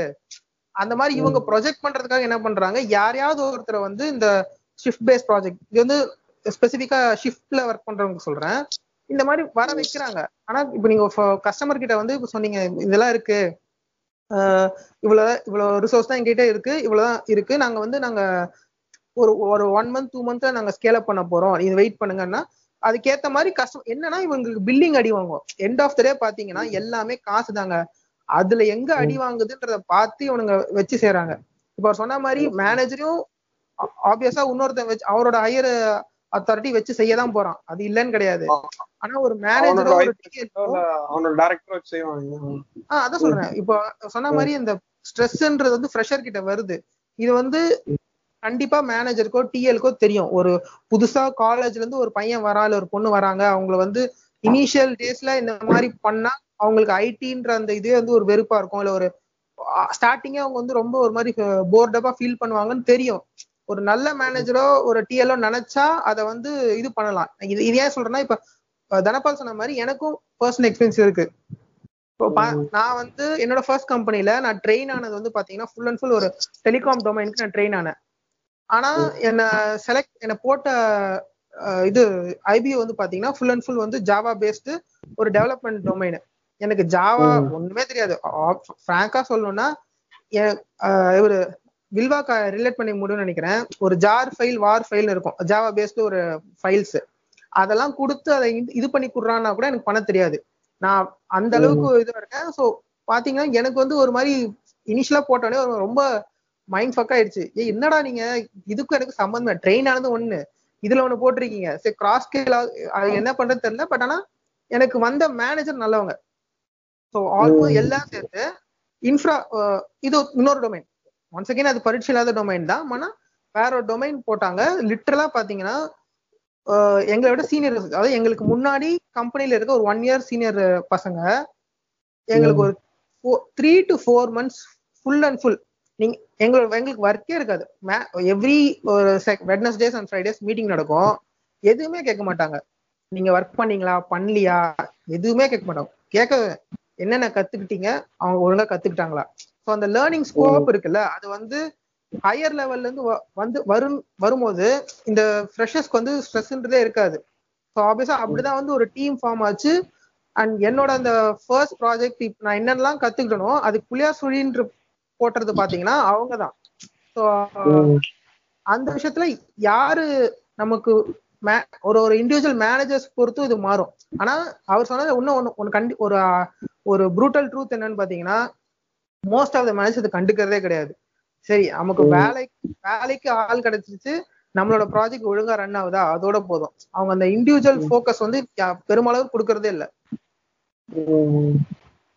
எஸ் வசந்த் அது இன்னொரு ரீசன் என்னன்னா மோஸ்ட் ஆஃப் த இப்ப ப்ராஜெக்ட்ல இருக்காங்கன்னு வச்சுக்கோங்களேன். மோஸ்ட்லி இந்த five years above three years above work பண்றவங்களுக்குலாம் so இது இது என்ன நடக்குது அப்படின்ற ஒரு நாலேஜ் இருக்கும். ஸோ அவங்களுக்குலாம் வந்து அந்த மாதிரி ஒரு டிஃபிகல்ட்டான ஒரு ஷிஃப்ட்ல வரணும். ஒரு மிட் நைட் ஷிஃப்ட் ஒரு அது பேர் என்ன சொல்லுவாங்க? கிரேவியார் ஷிஃப்ட் அந்த மாதிரி ஷிஃப்ட்லாம் இருக்கும். ஸோ அதுல வர்றதுக்குலாம் வந்து ஆரம்பத்திலே ஜகா வாங்கிடுவாங்க நம்மனால முடியாது. ஸோ அவங்களுக்கு அந்த விவரம் இருக்கும். ஸோ இப்போ வந்து மேனேஜர் ஆர் டீம் லீட் அவங்களுக்குலாம் வேற ஆப்ஷன்ஸ் கிடையாது. ஃப்ரெஷர்ஸ் வந்து புதுசாக புதுசா வந்திருக்காங்க. ஸோ அவங்கள சொன்னா நம்மள நம்மள எதுவும் சொல்ல மாட்டாங்க. நம்மள எதுவும் கேட்க மாட்டாங்கன்ற ஒரு தைரியத்துல வேற ஆப்ஷனே இல்லாம போடுறதுக்கும் போடுறது தான் அதிகமா நடக்கும் உண்மையிலேயே ஸோ அதுல வந்து ப்ராபப்ளா அந்த அந்த ஃப்ரெஷர்ஸ் அந்த இது வந்து மாட்டிப்பாங்க. அந்த சீனியர்ஸ்லயே அந்த ஆடுங்கெல்லாம் ஒன்னு ரெண்டு பேர் இருக்காங்க. பட் மேக்ஸிமம் இம்பாக்ட் ஆகுது பாத்தீங்கன்னா அந்த பிலோ டூ இயர்ஸ் வந்த புதுசுல மாட்டிக்கிறவங்க தான் இருப்பாங்க. மேக்ஸிமம் இருக்கவங்களுக்கு எப்படி பேசணும்? ஃபைவ் இயர்ஸ் மேல இருக்கிறவங்க த்ரீ இயர்ஸ் மேல இருக்கவங்க எல்லாம் எப்படி பேசணும்? எப்படி வராம இருக்கணும்? எப்படி அந்த மாதிரி ஒரு ஸ்ட்ரெஸ்ஸான ஒரு ஷிஃப்ட் ஸ்ட்ரெஸ்ஸான ஒரு ஒர்க்கை எப்படி எடுக்கக்கூடாது அப்படின்ற ஒரு மேக்ஸிமம் அதை அவாய்ட் பண்ண பார்ப்பாங்க. ஸோ மேனேஜர்ஸ் அண்ட் மேனேஜ்மெண்ட்ல இருக்கிறவங்க வந்து இதை வந்து அந்த மாதிரி ஒரு ஜூனியர்ஸ்க்கு அவங்க அவங்களுக்கு தான் அதை மேக்ஸிமம் தள்ள பார்ப்பாங்க. ஸோ அதனாலதான் அந்த இம்பாக்ட் வந்து அங்க அதிகமா இருக்கும். நித்துக்கு வந்துடலாம். ஒரு ஐடி எம்ப்ளாயின்னு எடுத்துக்கிட்டாங்க அவனோட இனிஷியல் ஸ்டார்ட் அப் சம்பளம் வந்து ஒரு twenty K twenty five K வாங்குறான். அதுக்கப்புறம் அவன் படிப்படியா சீக்கிரமா அந்த அரையன் முன்னூத்தி ஐந்து கடவுள் படத்துல வர மாதிரி ஜஸ்ட் ஒன் மந்த்ல வந்து இப்படி மாறிடுறான். அடுத்த இதுல கார் வாங்கிடுறான் அப்புறம் ஹெலிகாப்டர் வாங்கிடுறான்ற மாதிரி அடுத்த ரேஞ்சு காட்டுறாங்கல்ல. அந்த மாதிரி சீக்கிரமான குரோத்துக்கு என்ன காரணம்? அது உண்மையிலே வந்து அந்த ரீசன்ஸ் என்ன அப்படிங்கிறது எனக்கு தெரியணும். அதோட மித்து என்ன? அதோட உண்மையான ரியாலிட்டி என்ன? ஏன் வந்து அதிகமா ஐடி பீப்புள்ஸ்க்கு சம்பளம் தராங்க? அதை வந்து நம் அவங்க கம்பெனி அவங்க பாக்கெட் தான் தராங்களா? இல்ல அவங்களோட கிளைண்ட் எடுத்து வாங்கி தரதால உங்களுக்கு அவ்வளவு காசு வருதாங்கிறத ரியாலிட்டி எனக்கு தெரிஞ்சாகும் ஆக்சுவலா இதுல ரெண்டு விஷயம் இருக்கு. ஒண்ணு வந்து நீங்க சொல்ற அந்த அரையன் முன்னூத்தி ரெண்டு ரெஃபரன்ஸ் வந்து உண்மையானா அப்படி இருந்தது. கண்டிப்பா அப்படி இருந்தது. ஒரு எப்பனா ஒரு டென் இயர்ஸ் ஒரு twelve years twelve year fifteen years முன்னாடி வரைக்கும் கூட அந்த மாதிரி ஒரு ஒரு டிராஸ்டிக் growth. நீங்க ஒரு ten thousand twenty thousand join பண்ணிட்டு நெக்ஸ்ட் இயர்ல ஒரு ஃபிஃப்டி சிக்ஸ்டி அந்த மாதிரி போறதுக்கான growth இருந்துச்சு. அது இப்ப கரண்ட் சுச்சுவேஷன்ல இருக்கான்னு கேட்டீங்கன்னா அப்படிலாம் கிடையாது. அவங்க அந்த டைம்ல பார்த்ததை வச்சு அவங்க இன்னமும் அதே தான் ப்ரிவேல் ஆயிட்டு இருக்குன்னு நினைக்கிறாங்களே ஒழிய அது அப்படி இருக்க கிடையாது அது ஏன் அப்படி இருந்ததுன்றது காரணம் பாத்தீங்கன்னா அப்பதான் வந்து ஐடின்ற ஒரு விஷயமே வந்து இந்தியாவில வருது. வெஸ்டர்ன் ஒரு ஓவரால் வேர்ல்டுக்கு வந்து பாத்தீங்கன்னா ஐடி இந்தியா ஒரு மாதிரி ஒரு ஓவர்லி பாப்புலேட்டட் கண்ட்ரி வந்து ஒரு ஐடி ஹப் நான் இப்போ ஒரு கம்பெனிக்கு ஒரு விஷயத்த பண்ணணும்னா அதை வந்து அவங்க ஆளை எடுத்து அது பண்றது வந்து கஷ்டம் பாத்தீங்கன்னா அதை வந்து அவுட் சோர்ஸ் பண்ணிட்டாங்கன்னா அந்த அவுட் சோர்சிங் கம்பெனி வந்து அதை மேனேஜ் பண்ணிக்கும். ஸோ அப்படி பார்க்கும்போது மேன் பவர் மேன் பவர் நிறைய இருக்கு ஒண்ணு. அதே மாதிரி நம்மளது நாலேஜ் பவரும் ஜாஸ்தியா இருக்குன்றதுனால இந்தியா வந்து ஒரு ஐடி ஹப்பா ஆயிடுச்சு ஃப்ராங்க்லி ஸ்பீக்கிங் ஸோ அதனால கஸ்டமரும் பாத்தீங்கன்னா ரொம்ப ஒரு செகண்ட் தாட்ஸ் இல்லாம அவன் இன்வெஸ்ட் பண்ணான். இன்வெஸ்ட் பண்ணா அவன். அந்த பே கொடுக்கறதுக்கு அவன் ரெடியா இருந்தான். அது அது வந்து ஒரு மேபி ஆஃப்டர் அந்த டூ தௌசண்ட் நைன் ரிசெஷனுக்கு அப்புறமா பாத்தீங்கன்னா அது கிராஜுவலாவே கொஞ்சம் கம்மி ஆயிடுச்சு. இப்ப வர்றவங்களுக்கு வந்து அதாவது அப்ப இருந்த அளவுக்கு பே பண்றாங்க. ஸ்டார்டிங் salary கண்டிப்பா ஜாஸ்தி. ஒரு டூ தௌசண்ட் எயிட் நைன்ல ஜாயின் பண்ண ஃப்ரெஷருக்கும் இப்ப இந்த வருஷம் ஜாயின் பண்ற ஃப்ரெஷருக்கும் அவங்க இனிஷியலா கிடைக்கிற அந்த பே வந்து பாத்தீங்கன்னா ஜாஸ்தி. ஆனா அவரோட குரோத்தையும் இவரோட கரண்ட் ஃப்ரெஷரோட க்ரோத்தையும் நீங்க கம்பேர் பண்ணி பாத்தீங்கன்னா ஒரு டூ இயர்ஸ்ல ரெண்டு பேரும் அந்த அளவுக்கு பெருசா at least from salary standpoint வந்திருக்காது. I beg to differ here ஏன்னா இன்- இன்னுமே இந்த சேலரி கிடைக்கலன்றதுலாம் வந்து நம்ம தமிழ்நாட்டுல மெயினா ஏன் இப்படி இருக்குன்னு தெரியல. இது வந்து தமிழ்நாட்டுல எல்லாரும் நினைச்சிட்டு இருக்க ஒரு ஆஸ்பெக்ட் ரெண்டு வருஷம் ரெண்டு வருஷம் எக்ஸ்பீரியன்ஸ் ஆனாதான் ஆறு லட்சம் சேலரி ஆகுதான். ஆனா ஆக்சுவலா என்னன்னா உங்க நாலேஜுக்கு ஏத்த மாதிரி தான் இப்ப சேலரி முன்னாடி வந்து இப்ப ஒரு நார்ம்ஸ் இருக்கு. ஒரு கம்பெனிக்கு ஒரு சர்டிபிகேட் வேணும்னா இன்ஜினியரிங் முடிச்ச கிராஜுவேட்ஸை மட்டும் எம்ப்ளாய் பண்ணலாம். ஃபார் எக்ஸாம்பிள் அமேசான்ல இன்ஜினியரிங் முடிச்சா மட்டும்தான் இன்ஜினியரிங் டிகிரி இருந்தா மட்டும்தான் உங்களை எடுப்பான். அதுக்கு காரணம் அவனோட சர்டிபிகேட் லைக் ஏதோ ஒரு இந்த ஐஎஸ்ஓ அந்த மாதிரி சர்டிபிகேட்ஸ் இருக்குல்ல அந்த மாதிரி கம்பெனிக்கு ஒரு சர்டிபிகேட் கொடுப்பாங்க. அதுக்காக அப்படி எடுத்துட்டு இருந்தான். இனிஷியலா அவர் சொன்ன மாதிரி முன்னாடி எல்லாருக்குமே கொடுத்த ரீசன் என்னன்னா அப்ப நம்பர் ஆஃப் இன்ஜினியர்ஸ் கம்மி. ஸோ யார் கிடைச்சாலும் எடுத்துட்டு இருந்தாங்க. இப்ப வந்து உங்க நாலேஜை பொறுத்து தான் சேலரி இப்ப ஸ்டார்டிங் சேலரி ஒரு லட்ச ரூபாய்க்கு ஒருத்தன் ஜாயின் பண்ண முடியும். ஃப்ரெஷரா ஈஸி கஷ்டம் கிடையாது. அதே மாதிரி ஒரு அஞ்சு வருஷம் ஆறு வருஷம் வேலை பார்க்குறவனோட ஒரு டெவலப்பரோட ஆவரேஜ் சேலரி லைக் ஆவரேஜ் சேலரின்னு சொல்ல முடியாது.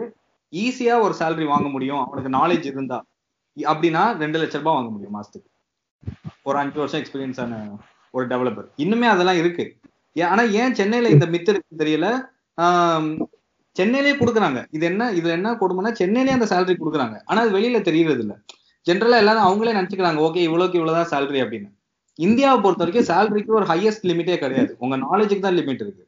நீங்க எவ்வளவுக்கு எவ்வளவு நாலேஜ் வளர்த்துக்கிறீங்க எவ்வளவுக்கு எவ்வளவு உங்களுக்கு ஸ்கில்ஸ் இருக்கு மத்தவங்க பண்ண முடியாது நீங்க என்ன பண்றீங்கன்றத பொறுத்து தான் உங்களுக்கு காசு. ஆனா காசு கொடுக்கறதுக்கு கம்பெனிஸ் எல்லாம் ரெடியா இருக்கு. Seventy lakhs eighty lakhs package எல்லாம் முன்னாடி எல்லாம் நினைச்சு கூட பார்க்க முடியாத பேக்கேஜா இருந்துச்சு. இப்போ ஒரு டெவலப்பர் அதை வாங்க முடியும். ஒரு அஞ்சு வருஷம் ஆறு வருஷம் எக்ஸ்பீரியன்ஸ் இருக்கிற ஒரு டெவலப்பர் செவன்டி லேக்ஸ் பேக்கேஜ் வாங்க முடியும். ஆனா அது கொஞ்சம் ஹை அப்பர் ரெண்டுன்னு வச்சுக்கோ. ஒரு ஃபார்ட்டி ஃபைவ் லேக்ஸ் பேக்கேஜ்ன்றது ஒரு நார்மல் பேக்கேஜ் ஆயிடுச்சு. இல்ல நான் இப்போ. நீ சொல்றல நான் கேக்குறது என்னன்னா ஒரு ஐடி எம்ப்ளாயினா ஒரு முப்பதாயிரம் நாற்பதாயிரம் ஆவரேஜா நான் ஆவரேஜ் ஐடி எம்ப்ளாயோட சாலரி சொல்றேன். நாற்பதாயிரம் சம்பளம் வாங்குறான் அப்படின்னா. அவன் வந்து அவன் கம்பெனி அவனுக்கு தருது அப்படின்னா அதுக்கான ரீசன் அவன் அவன் அவுட் சோர்ஸ் பண்ற அந்த கம்பெனி வந்து ஒரு ஹண்ட்ரட் ஒரு ஃபைவ் ஹண்ட்ரட் டாலர் ஒரு ஒரு எம்ப்ளாய்க்கு வந்து பே பண்ணலாம் அப்படின்னு அவங்க கூட சொல்றாங்கன்னா ம். ஐநூறு டாலர் வந்து ஒரு இந்தியன் ருபீஸ் கன்வெர்ட் பண்ணும்போது அதிகமாவே வரும். ஃபார்ட்டி தௌசண்டோடவே அதிகமா வரும் எனக்கு தெரிஞ்சு. அப்போ அந்த கம் அவன் கொடுக்குற என்ன சொல்றது? அந்த ஃபைவ் ஹண்ட்ரட் டாலர் அவன் தரான் அப்படின்னா உங்க கம்பெனிக்கு பே பண்றது ஒரு முந்நூறு டாலர் தான் பே பண்றான். ஓகேங்களா? அப்போ அவுட் சோர்ஸ் பண்ற கம்பெனி தான் உனக்கு தரானே தவிர. இங்க இருக்கிற கம்பெனி வந்து உனக்கு தர்றது கிடையாது. ஆப்வியஸா வந்து என்ன சொல்றது? அது கடை கடைக்கு தான் செய்யுது. இதுல தப்பு ஒண்ணுமே கிடையாது அதுதான். கேக்குறேன். ஆனா மித்து என்னன்னா வாங்குற எல்லாருமே வாங்குறானே அப்படிங்கிற ஒரு மித்து இருக்கு இல்லையா? அது உண்மையான்னு கேக்குறேன். நான் வாங்குறான் வாங்க மாட்டான்ற ஒரு வேற. அவன் ம். எல்லாருமே வாங்கிடுறானா? நாற்பதாயிரம் சம்பளம் வாங்கினா எல்லாருமே வந்து அஞ்சு லட்ச ரூபா சம்பளம் வாங்கினா வருஷம்? எல்லாருமே இப்போ வேற லெவல்ல சம்பளம் வாங்கிட்டு இருக்கானன்றதான் கேள்வி. வேற ஒண்ணும் கிடையாது. இல்ல அதான் சொல்ல வந்தேன். இப்ப அவர் சொன்ன எக்ஸாம்பிள் நான் இல்ல சொல்ல கரெக்ட் அவர் சொன்னது எல்லாமே கரெக்ட் வாங்குறாங்க. அந்த மாதிரி இருக்கு. பட் நம்ம நம்ம- பேசுறது பார்த்தோம்னா மெஜாரிட்டி crowd பத்தி தான் பேசுறோம். ஓகே ஓகேங்களா? சோ அந்த மெஜாரிட்டி crowdல இப்படிதான் இருக்கான்னு கேட்டா இல்ல. இப்போ ஒரு அதே மாதிரி காமன் பீப்புளுக்கு வந்து பாத்தீங்கன்னா எவ்வளவு சூப்பர் சூப்பர் இது இருக்கும்.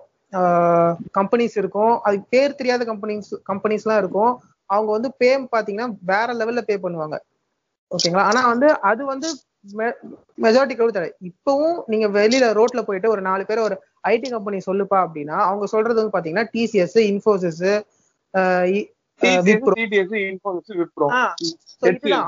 அவங்கள பொறுத்த வரைக்கும் பாத்தீங்கன்னா இந்த அஞ்சு இல்ல ஒரு ஆறு கம்பெனிஸ் தான் பாத்தீங்கன்னா ஐடி அவங்களுக்கு வந்து இந்த என்டையர் இந்தியால இருக்க ஐடியை ரன் பண்றது இவங்க தான். இதுல ஆக்சுவலா நம்பர்ஸ் ப்ராஃபிட்ஸ் அதெல்லாம் வச்சு பார்க்கும்போது எஸ் இவங்க தான் முன்னாடி இருக்காங்க. அப்படின்னு சொல்ல ஆனா ஒரு எம்ப்ளாயி பே ஒரு கிளாஸ் டோர் மாதிரி ஒரு சைட்ல போய் பாத்தீங்கன்னா யாரு உங்களுக்கு நிறைய பே பண்றாங்க? ஒரு இவர் சொல்ற மாதிரி ஒரு டெவலப்பருக்கு யார் நிறைய பே பண்றாங்கன்னு பாக்க பாக்குறதுல இது வ- இது வராது. இந்த டாப் கம்பெனிஸ் வந்து மோஸ்டா ஃபீச்சர் ஆகாது. ஏன்னா இவங்க வந்து ஒன்ஸ் அகைன் அவர் சொன்ன மாதிரி சர்வீஸ் பேஸ்ட் கம்பெனிஸ் அண்ட் இது எல்லாமே வந்து பாத்தீங்கன்னா இவர் சொல்ற அந்த பேமெண்ட் மேபி ஒரு ஒரு ப்ராஜெக்ட்டுக்கு ரெண்டு பேர் மூணு பேர் நல்ல ஹைலி ஸ்டஃப்டா இருக்கவங்கள போட்டு அவங்களுக்கு தாராளமா இரு மாசம் இருபது லட்சம் கூட வச்சுக்கோப்பான்னு கொடுப்பாங்க. ஆனா வேற இந்த சர்வீஸ் பேஸ்ட் கம்பெனி வந்து பத் அதே இதுக்கு பத்து பேர் எடுத்து இவங்களோட கவுண்ட் ஜாஸ்தியா இருக்கும். பத்து பேர் எடுத்து ஆளுக்கு மூணு மூணு லட்சம் கொடுப்பாங்க. சோ வெளில இருந்து பாக்குறவங்களுக்கு வந்து அந்த மூணு லட்சமே அதிகமா தெரியலாம். ஆனா ஒவ்வொருத்தவங்களோட ஒர்க் வந்து வேற வேறையா இருக்கும். சோ வந்து அப்போ இப்படிதான் கன்க்ளூட் பண்றீங்க. எல்லாருமே வாங்குறது கிடையாது. பட் ஒரு ஆனா ஸ்டீரியோ டைப் பண்ணி எப்படி பண்ணி வச்சிருக்காங்கன்னா எல்லாருமே நாற்பதாயிரம் சம்பளம் வாங்குறாங்க. அவங்க வந்து ஐடினாலே கம் அப்படியே ஒரு பணத்துல கொழுத்து போன ஒரு பீப்புளா தான் இருக்காங்கன்ற மாதிரி இருக்கு. ஆனா அப்படி கிடையாது. அது உண்மை அப்படி கிடையாது. கரெக்ட் தானே? அதான் இன்னும் உங்களுக்கு ரொம்ப சிம்பிளா சொல்றேன் பாருங்க. இது வந்து பாத்தீங்கன்னா இப்போ நம்ம ஒரு வேலை பண்றோம். அந்த ஒரு. தேர்ட் பர்சனுக்கு அந்த வேலைக்கு நமக்கு கொடுக்குற பே வந்து அது அதிகமா தெரியுது. ஆனா ஆக்சுவல். கிரவுண்ட் ரியாலிட்டி பாத்தீங்கன்னா அது அதிகமான பே கிடையாது. IT people are not overpaid. ஆனா கஸ்டமர் கிட்ட இருந்து என்ன வாங்குறாங்களோ அதுல எங்களுக்கு அண்டர் பே பண்றாங்க. அந்த அண்டர் பே பண்றதே வந்து பாத்தீங்கன்னா இன்னொருத்தருக்கு அது ஓவர் பே பண்ற மாதிரி தெரியுது. அவ்வளவுதான். பட் எங்களோட ஆக்சுவல் ஒர்க்குக்கான பேமெண்ட் தானான்னு கேட்டீங்கன்னா கிடையாது. அது சொன்ன மாதிரி நல்ல டெவலப்பர் ஒரு ஒரு நல்ல ஒரு ப்ரொஃபஷனலுக்கு அது வந்து ரொம்ப கம்மியா படும். அதனால தான் பாத்தீங்கன்னா நிறைய ஜம்ப்ஸ் கம்பெனி மாறிட்டே இருக்கிறது எல்லாமே நடக்குது. இப்ப இவங்க சொல்ற மாதிரி எனக்கு நிறைய ப- தரான் நான் வேலையே இல்ல. ஆனா எனக்கு நிறைய காசு தரானா பாதி இன்டர்வியூஸே நடக்காது ஐடி செக்டர்ல எல்லாரும் அவங்கவுங்க வேலையில சீட்டு தேய்ச்சி ஜாலியா இருப்பாங்க. இது ஏன் நான் கேட்டேன்னா இந்த கேள்வி இப்போ ஐடி இல்லாத ஒர்க்கர்ஸ் இருக்காங்கல்ல இப்போ கவர்மெண்ட் செக்டர்ல வேலை செய்யறவன் இல்ல. என்ன மாதிரி மேனுஃபேக்சரிங் ஃபீல்ட்ல வேலை செய்யறவன் இல்ல வந்து ஒரு சிவில் ரிலேட்டட் பில்டிங் ரிலேட்டட் வேலை செய்யறவன் அவன்லாம் வந்து அஹ், ரொம்ப உழைச்சு உடல் உழைப்பு போட்டு உழைக்கிறான். ஆனா அவன் வந்து வாங்குற சம்பளம் ஒரு பத்தாயிரம் இருபதாயிரம் ரூபாய் தான் வாங்குறான். மேக்ஸிமம் இல்ல மேக்ஸிமம் போனா இருபத்தஞ்சாயிரம் வாங்குறான்னு வச்சுக்கோங்களேன். அதுக்கு மேல அவன் வாங்குறது இல்ல. ஆனா சிம்பிளா ஒரு ஃபர்ஸ்ட் இயர் ப்ரெஷர் போறான். போயிட்டு உடனே ஒரு நாற்பதாயிரம் முப்பதாயிரம் சம்பளம் வாங்குறானே அப்படிங்கிற ஒரு பொச்சரிச்சல் இருக்குல்ல. அந்த ஒரு ரீசனுக்காக தான் இது கேட்டது. ஆனா இதுல ஒரு ஒரு ரீசன் ஐடி ரிலேட்டடா அவங்க சைட்ல இருக்கிற ரீசன்ஸ் இருக்குங்கிறது அவங்களுக்கு புரியல. அது புரிய வச்சா அவங்களும் ஒண்ணும் சொல்ல போறது கிடையாது. ஆனா இதுவும் ஒரு கடந்து வந்த ஒரு மித்தா தான் இருக்கு. அதுக்காக தான் கேட்டது. அதுக்கு முக்கியமான காரணம் வசந்த் நான் ஒண்ணு சொல்லிக்கிறேன். இப்ப பாத்தீங்கன்னா இப்ப நீங்க சொன்ன அந்த கேட்டகரிஸ் ஆஃப் பீப்புள் எவ்வளவு உழைச்சாலும் காசு கிடைக்கல அப்படின்ற இருக்கிற பீப்புள்ஸ் பாத்தீங்கன்னா மேக்ஸிமம் அந்த India India based companies and இந்த பேமெண்ட் வந்து டைரக்டா இந்தியன் கம்பெனிஸ்ல இருந்து பில் ஆகுற மாதிரி தான் இருக்கும். ஸோ அவங்களுக்கு பாத்தீங்கன்னா அப்படி இருக்கும். இப்ப அந்த ஹைலி பெய்டு அவங்கலாம் நீ நீங்க வந்து மேக்ஸிமம் பாத்தீங்கன்னா வேற கண்ட்ரீஸ்ல இருந்து உங்களுக்கு பில் ஆகும். ஸோ அங்க இருந்து இங்க கன்வெர்ட் ஆகும்போது உங்களுக்கு பாத்தீங்கன்னா பேமெண்ட் அதிகமா தான் இருக்கும். அண்ட் அவங்களுக்கும் நான் இந்தியா ம- இந்தியால பேமெண்ட் மாதிரி தான் கொடுப்பேன். அப்படின்னு வந்துச்சுன்னா எல்லாருமே வந்து கேள்வி கேட்க ஆரம்பிச்சிருவாங்க இந்த ஐடி கம்பெனிஸை நீங்க என்ன எனக்கு இந்தியன் பே மாதிரி கொடுக்குறீங்க? ஸோ அவங்க சேஃபர் சைடா இருக்கிறதுக்காக நீங்க சொன்ன மாதிரி தான் அந்த ஃபைவ் ஹண்ட்ரட் டாலர்ஸ்ல த்ரீ ஹண்ட்ரட் டாலர்ஸ் தரும் அப்படின்னும் போது அதே மாதிரி தான். இப்போ ஃபைவ் தௌசண்ட் டாலர்ஸ் ஒரு மந்த் கொடுக்குறாங்கன்னா இவனுக்கு வந்து four thousand three thousand five hundred dollars so இவனுக்கு சேலரியா கொடுக்குறாங்க. அப்படின்ற போது அவங்க சேஃபர் சைடா வந்துக்கிறாங்க அதே அதே இந்தியன் நீ சொன்ன கேட்டகரியில இருக்கிற பீப்புள்ஸ் மாதிரி டென் தௌசண்ட் டுவெண்ட்டி ஃபைவ் தௌசண்டே அவனுக்கு கொடுத்துட்டே இருந்தா சொல்றது அந்த அந்த அது ப்ராப்ளம் தான். ஸோ எல்லாருமே கேள்வி கேட்க ஆரம்பிச்சிருவாங்க. ஸோ அதுவும் அதுவும் ஒரு ரீசன். புரியுது உங்களுக்கு. புரிஞ்ச மாதிரி இருக்கு. சரி புரியல அப்படின்னா எடிட்ல கட் பண்ணிடுவோம். அது ஒண்ணும் கவலைப்படாதீங்க. ஓகே ஓகே இல்ல அண்ட் சுப்புக்கு சுப்பு உனக்கு புரியுதா போதும் போதும். Next topic. நினைப்பா ஏன்னா ரொம்ப இழு இழுவ ஜாஸ்தியா இருக்கு. அந்த இழுவ அப்புறம் நம்ம போட்டே இழுவ அண்ட் நெக்ஸ்ட் பெரிய மித்து இது இதுதான் முக்கியமா நம்ம டிஸ்கஸ் பண்ண வேண்டிய மித்து இது வந்து ஆஹ், எப்படின்னா ஐடி பீப்புள்ஸ்க்கு வந்து ஐடில வேலை செஞ்சாலே அவங்க கெட்டு போயிடுவாங்க ஐடில வேலை செய்யற பொண்ணுங்க எல்லாருமே ஸ்லட்டா தான் இருப்பாங்க. அப்படிங்கறதே ஒரு பெரிய மித்து நான் எனக்கு தெரிஞ்சு அதான் மித்து தான். அது ஏன் நடக்குது? அது அதுக்கான காரணம் ஏன்? அப்படிங்கறத நீங்க எக்ஸ்பிளைன் பண்ணா பெட்டரா இருக்கும். என்னன்னா பேசிக் ரீசன் என்னன்னா இப்ப நான் சவுத்ல இருந்து வந்திருக்கனால எனக்கு இன்னும் பெட்டராவே இதை ரிலேட் பண்ண முடியுது. நான் மதுரையில இருந்து சென்னை வர வரைக்கும் நான் வந்து ஹேண்ட் ஷேக் பண்ண மாட்டோம் பொண்ணுங்க கிட்ட பசங்க. நான் ஜென்ரலா என் கிளாஸ் பசங்க யாருமே ஒரு பொண்ணு கிட்ட ஹேண்ட் ஷேக் பண்ண மாட்டானுங்க. ஒரு பொண்ணு கிட்ட. ஒருத்தன் ஹேண்ட் ஷேக் பண்றானா அந்த பொண்ணு அவனோட ஆளா இருக்கும். நாங்க. அதை வச்சே கண்டுபிடிச்சிருவோம். எங்க இப்ப எப்படின்னு தெரியல இப்ப இருக்கிற பசங்க எப்படின்னு தெரியல. பத்து வருஷத்துக்கு முன்னாடி சொல்றேன் நான் ஸ்கூல் படிக்கிறப்ப. சோ அந்த மாதிரி இருந்துட்டு இங்க வந்துட்டு ஒரு ஐடில வந்து இந்த ஃப்ரெண்ட்லி ஹக்ஸ் இது இந்த ஹேண்ட் ஷேக்கு செல்ஃபி எடுக்கிறது இதெல்லாம் வந்து ஒரு ரொம்ப கேஷுவலான ஒரு விஷயம். அகைன் டிபெண்ட்ஸ் ஆன் குரூப்பும் லைக் நம்ம தமிழ் ஆட்களே மொத்த குரூப்லயும் இருக்கோம்னு வச்சுக்கோங்க அங்க இந்த மாதிரி எதுவுமே வராது. வென் யூ ஹேவ் மிக்ஸ்ட் ஏன்னா ஐடில வந்து நம்ம தமிழ்நாட்கள் மட்டும் ஒரு டீம்ல இருக்க மாட்டோம்ல. ஹிந்திக்காரங்க இருப்பாங்க கர்நாடகா கேரளா ஆந்திரா எல்லா இடத்துலயும் மிக்ஸ் ஆயிருப்பாங்க சோ இந்த மாதிரி நிறைய பிராக்டிசஸ் வர ஆரம்பிக்கும். ட்ரெஸ்ஸிங் மாறும். கொஞ்சம் இது இன்னொரு விஷயம் நான் இதுல ஆட் பண்றேன். என்னன்னா ஆஹ் இப்போ தமிழ்நாட்டை பொறுத்த வரைக்கும் ரூரல்ல இருந்து நிறைய பேர் இந்த டூ தௌசண்ட் நைனுக்கு அப்புறம் இன்ஜினியரிங் வந்து என்ட்ரன்ஸ் எக்ஸாம்லாம் காலி பண்ணதுக்கு அப்புறம். அதிகமா இன்ஜினியரிங் காலேஜ் வந்ததுக்கு அப்புறம் இன்ஜினியரிங் முடிச்சுட்டு டைரக்டா ஐடி செக்டர்ஸ்ல அதிகமா வேலை செய்யற பீப்புள்ஸ் பொண்ணுங்க எல்லாம் நிறைய பேர் வர ஆரம்பிச்சிட்டாங்க. ஆனா ஐடில அப்ப வேலை செஞ்சுட்டு இருந்தவங்க எல்லாமே இந்த அர்பன் கேர்ள்ஸா தான் இருப்பாங்க. திடீர்னு வந்து இந்த மாதிரி ரூரல்ல இருந்து பொண்ணுங்க வர ஆரம்பிச்ச உடனே அவங்களும் அதே மாதிரி லைஃப் ஸ்டைல வந்து அவங்க எடுத்து பழக ஆரம்பிச்சுட்டு இந்த இவங்க திடீர்னு அந்த ஊருக்கு போக போன உடனே இவங்க கெட்டு போயிட்டதா ஒரு ஒரு பிம்பம். ஒண்ணு கிரியேட் ஆகுதுல்ல? அது. அதுதான் இந்த காரணமா இருக்கும்னு நான் நினைக்கிறேன் அதையும் அதையும் அதையும் சொல்லி ஆட் பண்ண விரும்புறேன். சில பேர் ஓவர் டூ பண்ணிருக்காங்கடா அதாவது நான் அவங்க. கிராமத்துல வந்திருக்காங்கன்னு அவங்களுக்கே ஒரு ஃபீலிங் இருக்கு சோ அந்த. ஃபீலிங் ஓவர் கம் பண்றதுக்காக இவங்க சிட்டி கேர்ள்ஸோட அட்வான்ஸ்டா ட்ரை பண்றாங்க எல்லாத்தையும் தப்பு இல்ல ஆனா இதுல. என்னன்னா பொது புத்தி எங்க வந்து நிக்குதுன்னா இப்போ நம்ம சூர்யாவோட அப்பா இருக்காருல்ல சிவகுமார். ஒரு ஒரு பேட்டியில சொல்றாரு வந்து ஐடி இண்டஸ்ட்ரி வந்ததுனாலதான் வந்து பொண்ணுங்க இந்த கல்ச்சரல் டிசாஸ்டரே பெருசா நடந்திருக்கு. ஆஹ் ஒரு ஒரு ஐடி அந்த ஹாஸ்டல்ல வந்து ரெண்டு டன் காண்டம் எடுத்தோம் அப்படின்னு ஒரு காமெடிலாம் பேசினார் ஞாபகம் இருக்குல்ல? அந்த மாதிரி இவங்க அந்த கல்ச்சரை இதுல உள்ள கொண்டு வராங்கல்ல. அது அதுக்காக தான் கேக்குறேன். இதுல எங்க கெட்டு போயிட போறாங்க? இதுல எங்க இவங்க இல்ல, இருக்குன்றதா அது கேக்குறேன். எல்லாமே நடக்குது. அவர் சொல்ற மாதிரி எல்லாம் பிளைண்டா சொல்ல முடியாது. அஃபேர்ஸ் இல்லீகல் அஃபேர்ஸ் இருக்கு. ஒன் நைட் ஸ்டாண்ட்ஸ் இருக்கு. ட்ரிங்கிங் ட்ரிங்கிங் வீடு ட்ரக்ஸ் எல்லாமே இருக்கு. ஆனா எல்லார்ட்டையுமே இருக்கானா? இல்ல. மேபி மத்த இண்டஸ்ட்ரியில எல்லாம் ஒரு பர்சன்டேஜ் ஆட்களுக்கு இருக்குன்னா ஐடில வந்து ஒரு அஞ்சு பர்சன்டேஜ் ஆட்களுக்கு இருக்கு. ஏன்னா தே ஹேவ் ஆக்சஸ் ஈஸிலி எல்லாமே ஈஸியா கிடைக்கிறதுக்கான ஆக்சஸ் இருக்கு மத்த இண்டஸ்ட்ரியோட கம்பேர் பண்றப்ப. இப்ப நீ மேனுஃபேக்சரிங்ல இருக்கிறனா உன் கூட வேலை பார்க்கறது கொஞ்சம் பேர் தான் வேலை பார்ப்பாங்க. அது போக அவங்க எல்லாம் வந்து மேபி இதெல்லாம் பண்ணாம இருக்கலாம். ஆனா ஐடில வந்து எவனா ஒருத்தன் பண்ணுவான் கண்டிப்பா. ஒரு டீம்ல ஒருத்தன் சொல்லட்டுமா? எல்லா இடத்துலயும் தான் பண்றாங்க. பண்ணாதவங்க கிடையவே கிடையாது. எனக்கு இதுல எனக்கு பண்றவங்க எல்லா இடத்துலயும் பண்ணுவாங்க. இது வந்து தனியா தெரியறதுக்கு ரீசன் என்னன்னா மேபி காசு கொஞ்சம் எக்ஸ்ட்ரா வரனால இவன் ந- ஒரு வாட்டி அடிக்கிறனா அவன் ரெண்டு வாட்டி அடிப்பான இருக்கும். அதனால மாட்டிக்கிறதுக்கான சான்சஸ் அதிகமா இருக்கலாம். இந்த மாதிரி பல ஃபேக்டர்ஸ் இருக்கு. ஆனா இந்த இண்டஸ்ட்ரியில மட்டும்தான் இருக்கா அப்படின்னா இல்ல. எல்லா இடத்துலயும் தான் இருக்கு. இவனுங்களும் பண்றானுங்க அப்படிதான். அதுக்கு முக்கியமான ரீசன் என்னன்னா படங்களும் வந்து நம்மளுக்கு அப்படிதான் காட்டுறாங்க. இந்த. ஐடி வேலை செஞ்சாலே இவங்க இப்படி பெரிய ஸ்டீரியோ டைப்பிங் தானே அதுவும். ஆமா. இவங்க வந்து காட்டுவானுங்க படத்துல. ம், அதிகமா செலவு பண்ற மாதிரி. இந்த என்ன- இந்த வந்து சாட்டர்டே நைட் ஸ்பாட்டிங் இதெல்லாம் வந்து இவங்க தான் காட்டுறாங்க. எனக்கு தெரிஞ்சு நம்ம பசங்க இப்ப பேசிட்டு இருக்கவங்க எத்தனை சாட்டர்டே நைட் பார்ட்டிஸ் அட்டன் பண்ணிருப்பானுன்னு எனக்கு தெரியாது. எத்தனை- எத்தனை பேர் ஒன் நைட் ஸ்டாண்ட் இருந்திருப்பான்னு தெரியாது.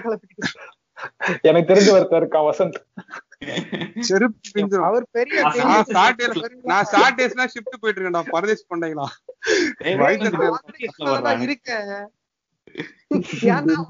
கிளப்புறீங்க சரி, சொல்லுங்க சொல்லுங்க. ஆக்சுவலா வாசன் நான் ஆக்சுவலா நீங்க சொன்னதுல எனக்கு வந்து அந்த அப்பியரன்ஸ் பாயிண்ட்ல வந்து ஒன்னு ஆட் பண்ணோம். இது வந்து ஆக்சுவலா வந்து ஐடி கம்பெனிஸே வந்து சொல்றது.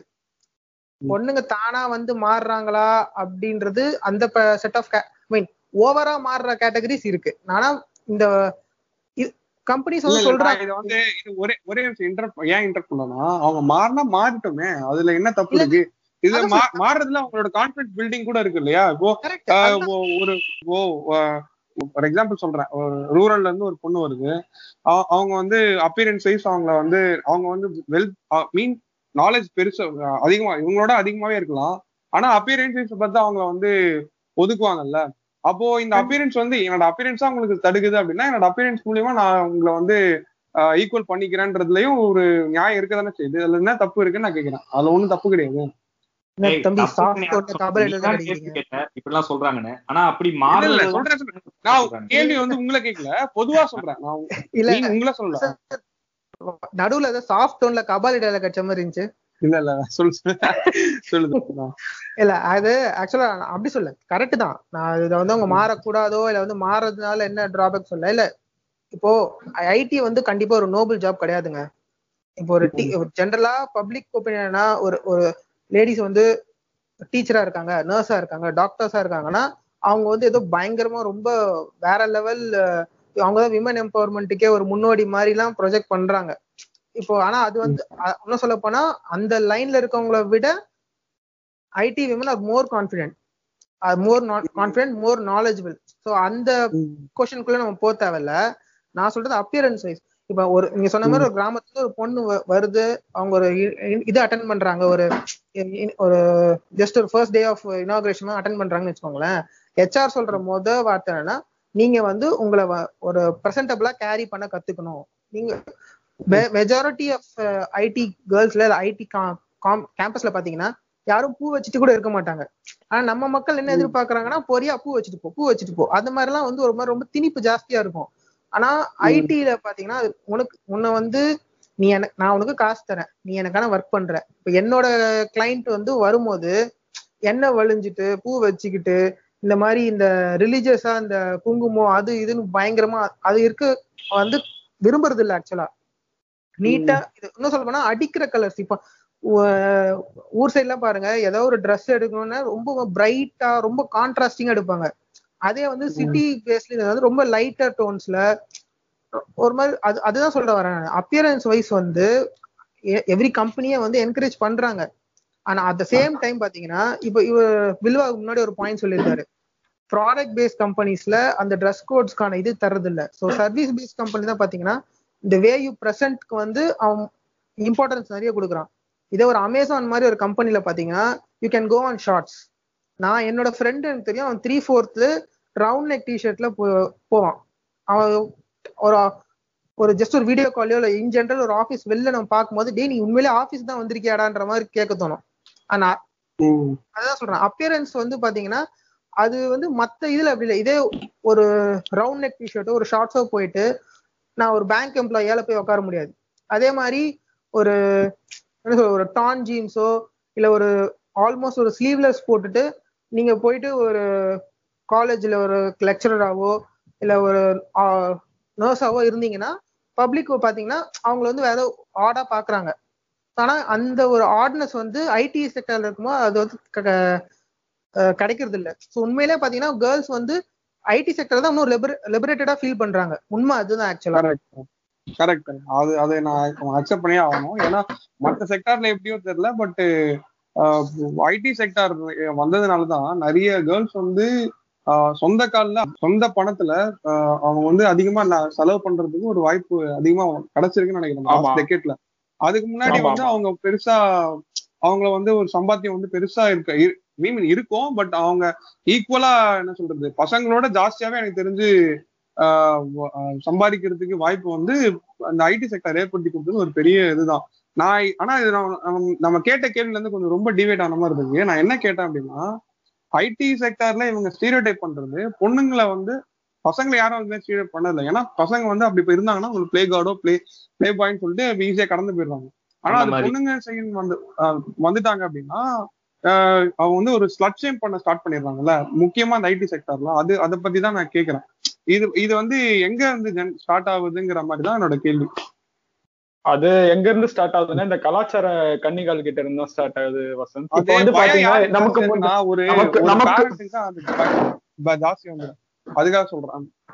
ஆமா ஆக்சுவலி இப்ப பாத்தீங்கன்னா இப்ப மேக்ஸிமம் நியூஸ் இந்த மாதிரி ஐடி செக்டார்ல ஏதாவது ஒரு நெகட்டிவா ஒரு நியூஸ் அப்படி நடக்குதுன்னு வச்சுக்கோங்களேன் அது பெருசா காமிப்பாங்க. உதாரணத்துக்கு அது சிறுசேரி கிட்ட நடந்த அந்த rape and murder case so அந்த மாதிரி தான் இப்ப அது வந்து நல்லா ஐடி கம்பெனில வேலை செஞ்சதுனாலதான் அவருடைய அதை எப்படி இம்போஸ் பண்ணாங்கன்னா அந்த பொண்ணு வந்து தன்னுடைய ட்ரெஸ்ஸிங் சென்ஸ் ஹேங் அவுட் பண்ணது பசங்க கூட ஃப்ரீயா பேசுனது அதை வச்சுதான் வந்து அந்த பொண்ணை வந்து நீங்க சொன்ன மாதிரி ஸ்லட் ஷேம் அந்த மாதிரி எல்லாம் பண்ண ஆரம்பிச்சிட்டாங்க. பட் அந்த பொண்ணுக்கு நடந்தது ஒரு தப்பான விஷயம்.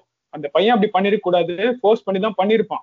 சோ அதுதான் உண்மை. பட் ஆனா வெளியில மீடியாவோ அந்த எல்லாருமே ப்ரொஜெக்ட் பண்றது அண்ட் ஜென்ர நம்மளுடைய ஓல்டர் ஜென்ரேஷன் பீப்புள்ஸ் எல்லாம் என்ன எங்க எல்லாரும் வீட்லயும் தான் சொல்றேன். பேசுறது என்னன்னா அது பொண்ணு வந்து அரைக்குறைய ட்ரெஸ் போட்டிருக்கோம்.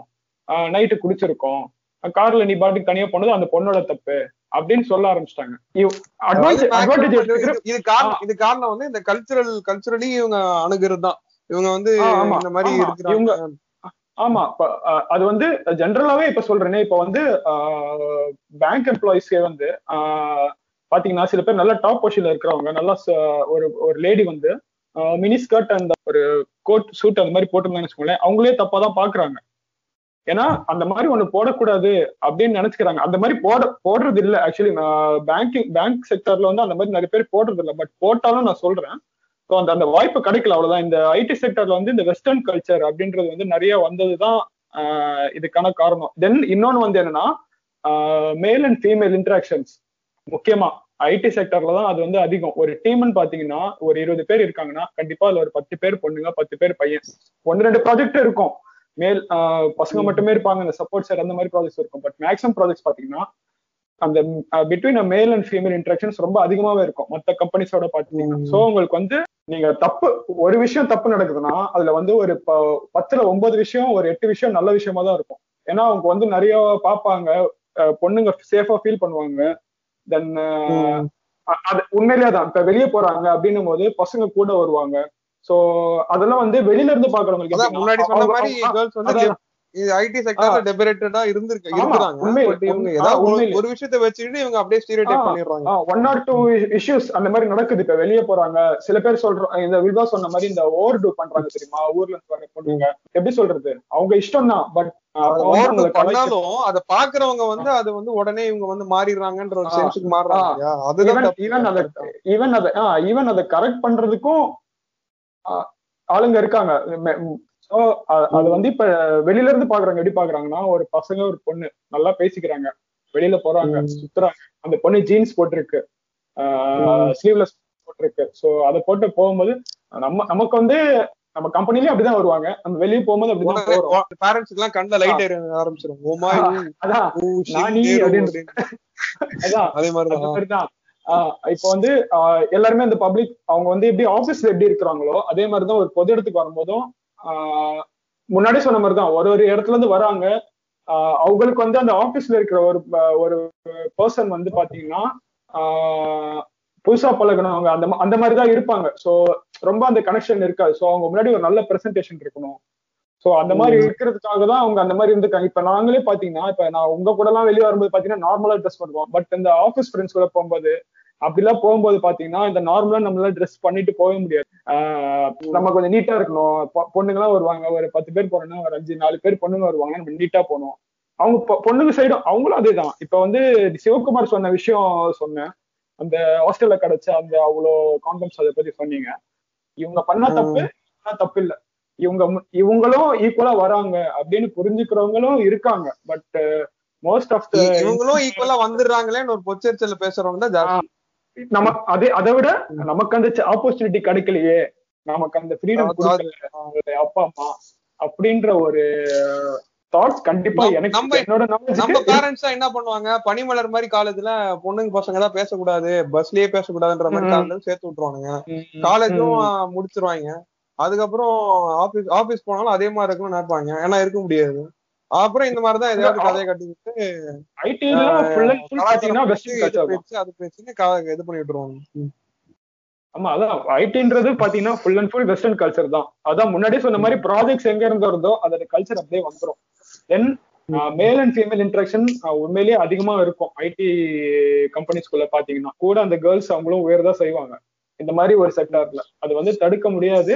அதை யார் என்ன நினைச்சாலும் சரி அது தப்பு வந்து நினைக்கிறது வந்து வேற. கொச்சரிச்சல் தான் உண்மையில சொல்லணும் வேற ஒண்ணும் கிடையாது. நம்ம ஜென்ரேஷன்ல நம்மளுக்கு அந்த மாதிரி ஒரு செக்டார்ல வேலை செய்யற மாதிரி ஒரு ஃப்ரீடம் கிடைக்கலையே அப்படின்னு நினைக்கிறவங்க பல பேர் இருப்பாங்க. பல மீதி இருக்கிறவங்க வந்து கலாச்சார கன்னிஸ் அவ்வளவுதான். நம்ம கலாச்சாரத்தை காப்பாற்றணும் கலாச்சாரம் என்ன அப்படின்ட்டு நினைக்கிறவங்க தான். மற்றபடி பர்சன் வைஸ் டிஃபர் ஆகும். அந்த ஸ்லட் ஷேமிங் அதெல்லாம் பாத்தீங்கன்னா அதெல்லாம் வேற. மெயினா மெயினா சினிமா அண்ட் மீடியா ரெண்டுமே வந்து ஐடி கேர்ள்ஸை எப்படி எக்ஸ்போஸ் பண்றாங்க மேக்ஸிமம் பாத்தீங்கன்னா டிவில பாக்குறவங்க சீரியல் பாக்குறவங்க தான் இருக்கும். அவங்க எப்படி நம்ம சீரியல் இருக்கிற மாதிரியே பொட்டும் சேலையும் கட்டிட்டு வரணும்னு நினைச்சாங்கன்னா முடியாது. இது ஒரே ஒரு பாயிண்ட் மட்டும். ஆக்சுவலா வந்து ஐடி நம்ம சின்ன வயசுல இருந்து பார்த்ததுக்கு எல்லாமே பாத்தீங்கன்னா ஒரு எது வந்தாலும் ஓகே ஒரு ஸ்கூலே எடுத்துட்டா கூட டீச்சர்ஸ்க்கு லேடிஸ் ஸ்டாஃப் ரூம் தனியா இருக்கும் ஜென்ஸ் ஸ்டாஃப் ரூம் தனியா இருக்கும். ஓகேவா ஸோ எல்லாமே வந்து லேடிஸ் ஜென்ஸ் தனித்தனியா பிரிச்சு பிரிச்சே தான் அவங்க இருக்கிறாங்க.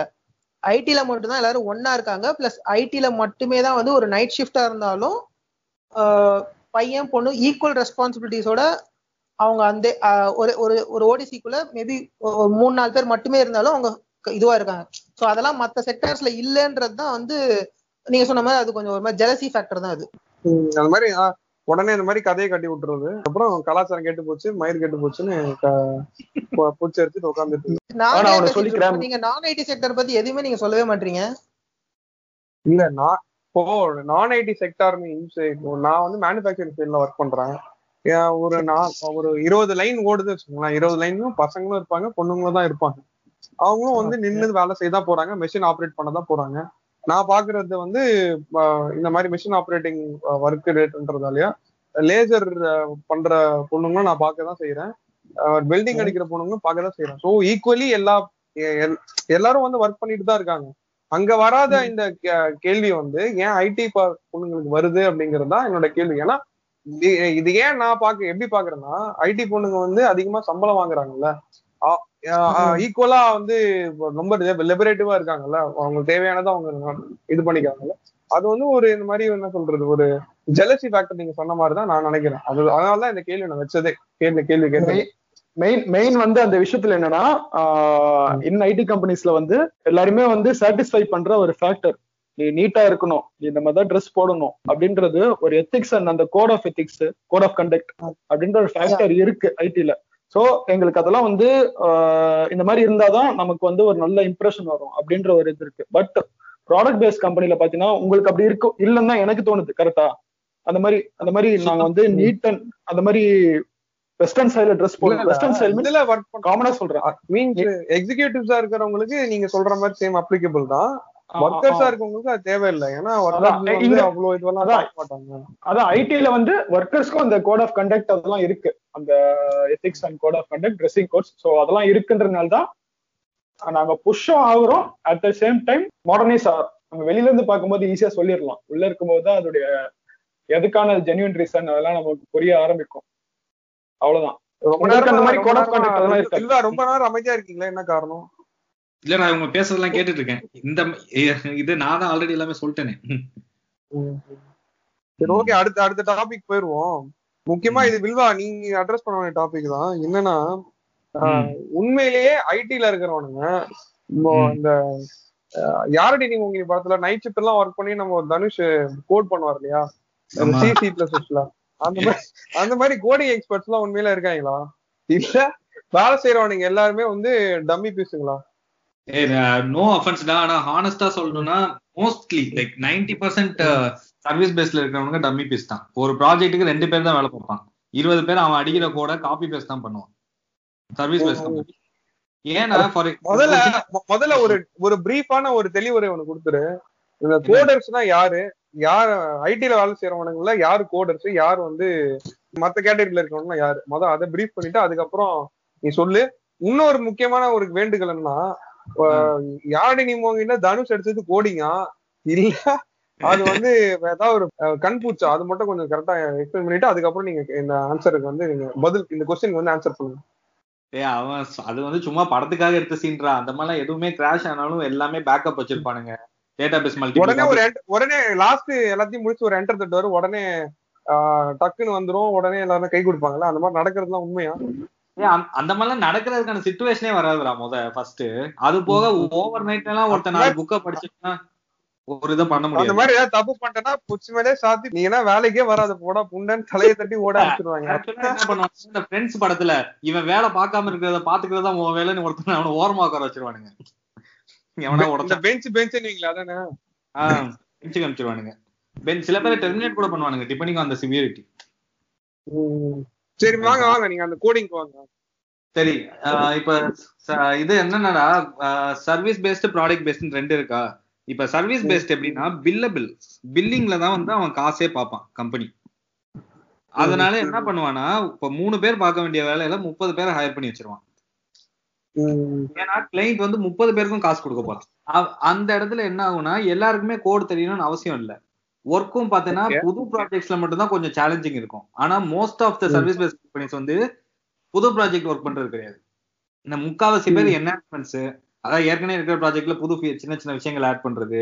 இல்லைன்னா இது ஆஹ், இது பக் ஃபிக்ஸிங் மெயின்டெனன்ஸ் இந்த மாதிரி ப்ராஜெக்ட்ஸ் தான் நிறைய நம்ம ஐடி கம்பெனிஸ்க்கு புது ப்ராஜெக்ட்ஸ் வந்தாலுமே அதுல அதுலயுமே பார்த்தோன்னா ஒரு ஒன்னு ரெண்டு பேருக்கு தான் ஸ்கில் இருக்கும் ஆக்சுவலா அதை வந்து எடுத்து பண்றதுக்கு.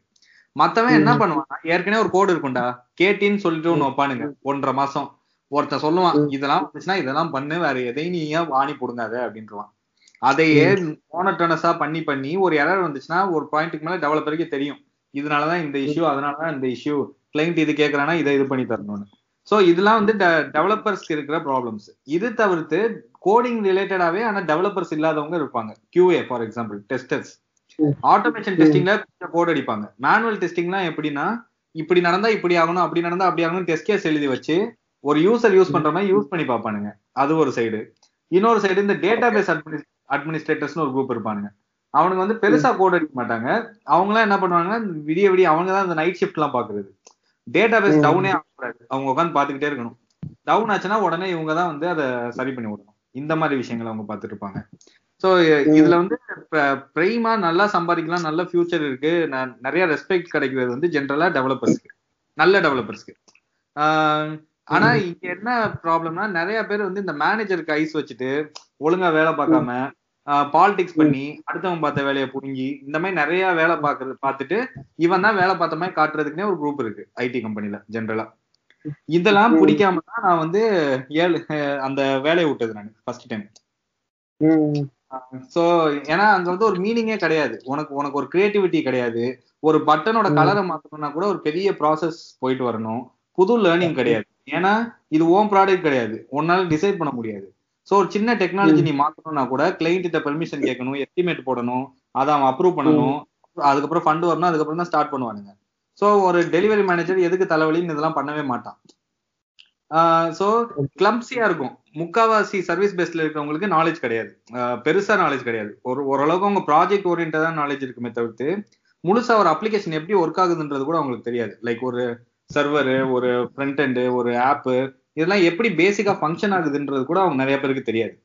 அந்த அதர் சைடு இன்னொரு இந்த ப்ராடக்ட் சைடு வந்தேன்னா அங்க எப்படின்னா சம்பளமும் நிறைய கொடுப்பான். ஆனா அங்க இங்க வந்து ஒரு முப்பது பேர் சேர்ந்து ஒரு பண்ற வேலையை அங்க ஒரு ரெண்டு பேர் மூணு பேர் வச்சு வாங்குவான். அதுலயும் ரெண்டு டைப் இருக்கு. ஒன்னு ஸ்டார்ட் அப்ஸ் இன்னொன்னு வந்து இந்த நல்ல எஸ்டாப்ளிஷ்ட் ப்ராடக்ட் கம்பெனிஸ் ஸ்டார்ட் அப்ஸ்லாம் நீ ஜாயின் பண்ணனா உன் லேர்னிங் ஒரு சர்வீஸ் பேஸ்ல நீ பத்து வருஷம் எக்ஸ்பீரியன்ஸ் இருக்கிற ஒரு ஆளையும் ஒரு ஸ்டார்ட் அப் சின்ன startup end to end product ஆனா ஒரு நல்ல ஸ்கில்டு மென்டர் அதாவது ஒரு ஸ்கில்டு சிடிஓ இருக்கிற ஸ்டார்ட் அப் நிறைய மொக்க ஸ்டார்ட் அப்ஸ் இருக்கும். இந்த மேக்கப் ஸ்டூடெண்ட்லாம் ஒருத்தங்க சுத்திட்டு இருக்காங்க.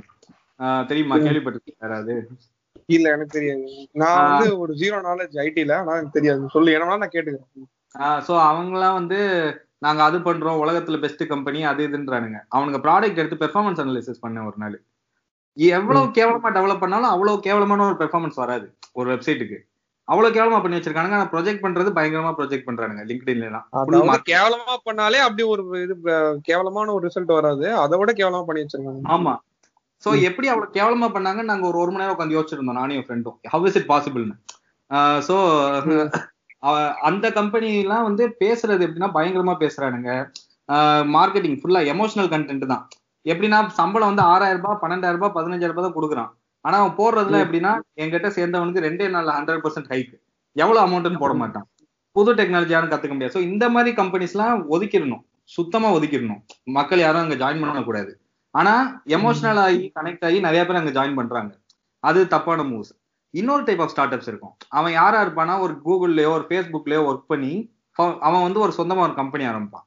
அவன் பெருசா பே பண்ணலைன்னா கூட அந்த மாதிரி ஸ்டார்ட் அப்ஸ்ல ஜாயின் பண்ணா ஒரு one year two year work பண்ணா அவனோட நாலேஜ் லெவல் வந்து ஒரு சர்வீஸ் பேஸ்ட் கம்பெனில பத்து வருஷம் ஒர்க் பண்ணவனோட அதிகமா இருக்கும். ஏன்னா அவ்வளவு காம்ப்ளெக்ஸ் ப்ராப்ளம் சால்வ் பண்ணுவாங்க இனிஷியல் ஸ்டேஜஸ்ல நிறைய டூ ஒன் ஃபோர்ஸ் வரும். ஆனா இன்னொரு பிரச்சனை இருக்கு. அந்த மாதிரி கம்பெனிஸ்ல ஜாயின் பண்ணா பர்சனல் லைஃபே இருக்காது. ஒரு ஒரு வருஷம் ரெண்டு வருஷத்துக்கு. ஆனா நான் அந்த மாதிரி ஒரு கம்பெனில ஒர்க் பண்ணேன். ஒரு ஒன்றரை வருஷம் ஒரு சின்ன ஸ்டார்ட் அப்ல ஒர்க் பண்ணேன். மொத்தமே பத்து பேர் தான். ஃபவுண்டர்ஸ் இன்க்ளூட் பண்ணி. அந்த மாதிரி டீம்ல ஒர்க் பண்ணதான் இன்னைக்கு வரைக்கும் எனக்கு ஹெல்ப் பண்ணிட்டு இருக்கு. ஆனா அந்த ஒரு ஒன்றரை வருஷத்துக்கு எனக்கு பர்சனல் லைஃபே கிடையாது. சாட்டர்டேயும் ஆஃபீஸ் போவேன். சண்டே திடீர்னு மிட் நைட் வரைக்கும் ஒர்க் பண்ண வைப்பானுங்க. சோ ஒரு பர்சனல் லைஃப் இழந்துட்டு ஒரு ஒன்றரை வருஷம் வேலை பார்த்தேன். ஆனா அதுக்கப்புறம் ஃபுல்லா பிக்கப் தான் கெரியர்ல எவன் எது. பேசினாலும் எனக்கு தெரியும். ஏன்னா நான் அந்த ப்ராப்ளம் ஏற்கனவே அங்க நான் சால்வ் பண்ணியிருப்பேன் சோ அந்த மாதிரி வர ஆரம்பிச்சிச்சு சோ இது வந்து இந்த ஸ்டார்ட் அப்ஸ் ஆனா பர்சனல் லைஃப் நல்லா இருந்து பெருசா ஒர்க் இல்லாம பெருசா நாலேஜ் இல்லாம லேர்னிங் இல்லாம இருக்கிறது சர்வீஸ் பெஸ்ட் பர்சனல் லைஃபே இல்லாம ஃபுல் லேர்னிங் இருக்கிற ஸ்டார்ட் அப் இது ரெண்டோட பெஸ்ட் பார்ட் தான் ப்ராடக்ட் கம்பெனிஸ் அங்க ஒர்க் ப்ரெஷரும் நிறைய இருக்காது. ரொம்ப நாமினலான எவ்வளவு வேலை பார்க்க முடியுமோ அவ்வளவு வேலை தான் கொடுப்பாங்க. அதே சமயத்துல இது லேர்னிங்கும் பார்த்தீங்கன்னா கிரியேட்டிவான ஒர்க் பண்ணுவேன் உனக்கு ஃபுல் ஃப்ரீடம் இருக்கும். நீ புதுசா ஒன்று பண்ணணும்னு நினைக்கிற புதுசா ஒரு டெக்னாலஜி இம்ப்ளிமெண்ட் பண்ணணும்னு நினைக்கிறேன்னா நீ போய் ப்ரொபோஸ் பண்ணலாம். இங்க பாருடா நம்ம இந்த டெக்னாலஜி யூஸ் பண்றோம். இதனால இந்த பிரச்சனை இருக்கு. இது யூஸ் பண்ணா நல்லா இருக்கும்னு சொன்னா ஒத்துப்பான். ஏன்னா அங்க வந்து கிளைண்ட் பர்மிஷன் கிடையாது. நம்ம தான் கிளைண்ட் நம்ம தான் நம்ம தான் டெவலப்பர் நம்ம தான் கிளைண்ட் உடனே ஒன்று வந்து நம்ம ஜஸ்டிஃபை பண்ணணும். எதுக்காக இது பண்ணணும்ன்றது மட்டும் ஜஸ்டிஃபை பண்ணிட்டா அவன் வந்து உனக்கு ஃபுல் பர்மிஷன் கொடுத்துருவான். அந் அந்த மாதிரி கம்பெனிஸ்ல ஒர்க் பண்றது தான் ரொம்ப பெனிஃபிட்டடான ஒரு விஷயம். நிறைய பேர் வந்து எப்படின்னா ஃபர்ஸ்ட் டிசிஎஸ் குள்ள என்டர் ஆகிற முத நாள் இன்க்ளூடிங் மீ நான்லாம் கேப்ஜெமினிக்குள்ள என்டர் ஆகிற முத நாள் ஆறு மாசத்துல நான் வந்து கூகுள் சிஓ ஆகுறேன்ற மாதிரி தான் ஒரு தாட்ல என்டர் ஆனேன். அடுத்த ஸ்டீவ் ஜாப்ஸ் நான் தான் அடுத்த பில்கேட்ஸ் நான் தான். அந்த தாட்ல நிறைய முக்காவாசி பேர் என்டர் ஆறாங்க. என்டர் ஆயிட்டு ஒண்ணுமே இல்ல சப்புன்னு ஆயிட்டு ஒரு பாயிண்ட்ல டிஃபீட் அக்செப்ட் பண்ணிட்டு ஓரமா ஒதுங்கிடுறாங்க. அந்த மாதிரிலாம் பண்ணாம ஆக்சுவல் கோடிங் எக்ஸ்பர்ட்ஸ் இருக்காங்க. அவங்களுக்கு தான் நான் சொன்ன மாதிரி எக்கத்தப்பா சேலரி கிடைக்குது. சேலரின்றது அவங்களுக்கு பாரே இல்ல. ஜாப் லாஸ் பத்தி கவலையே இல்ல. ஒரு மேனேஜர் வந்து மேனேஜர்னால அந்த மாதிரி எம்ப்ளாயிஸை கண்ட்ரோலே பண்ண முடியாது. ஃபுல் ஃப்ரீடம் கொடுத்தே ஆகணும். ஏன்னா இந்த மேனேஜர் கண்ட்ரோல் பண்றான்னா அடுத்த ஒரு வாரத்துல இன்னும் அதிகமா சேலரி கொடுத்து ஹையர் பண்றதுக்கு நாலு கம்பெனி வெயிட் பண்ணிட்டு இருப்பான். நீ டெக்னாலஜி எவ்வளவுக்கு எவ்வளவு ஸ்கில் ஆகிட்டே இருக்கியோ அவ்வளவுக்கு அவ்வளவு நீ ஒரு ஜாபுக்கு அப்ளிகேஷன் கூட போட தேவையில்லை. இன்னும் சொல்லணும்னா சில ஜாப்ஸ்க்கு இன்டர்வியூ கூட கொடுக்க தேவையில்லை. டைரக்டா ஆஃபர்ஸ் வரும். இது எந்த நாட்டுல இருந்து வேணாலும் உன்னை காண்டாக்ட் பண்ண ஆரம்பிப்பாங்க. அதுக்கெல்லாம் வந்து நம்ம எஃபர்ட் போடணும் ஸ்கில் டெவலப் பண்ணணும். நம்ம மக்கள் வந்து வேலை கிடைச்சிருச்சு டிசிஎஸ்குள்ள போயிட்டா அதோட விட்டுறானுங்க. ஏனே தெரியல காலேஜ்ல உட்காந்து அவ்வளவு படிக்கிறானுங்க. யூஸ்லெஸ் ஸ்டஃபா அவ்வளவு படிக்கிறானுங்க. டாப்பரா வரானுங்க. கோல்டு மெடல் வாங்குறானுங்க. ஒரு கம்பெனிக்குள்ள போறானுங்க அப்பாடா வந்தாச்சுன்னு. ஏதோ இந்த ரேஸ் ஓடி முடிச்சிட்ட முடிச்ச மாதிரி உட்காந்துடுறாங்க அதுக்கப்புறம் அப்ஸ்கில் பண்ணிக்கிறதே கிடையாது டெவலப் பண்ணிக்கிறதே கிடையாது.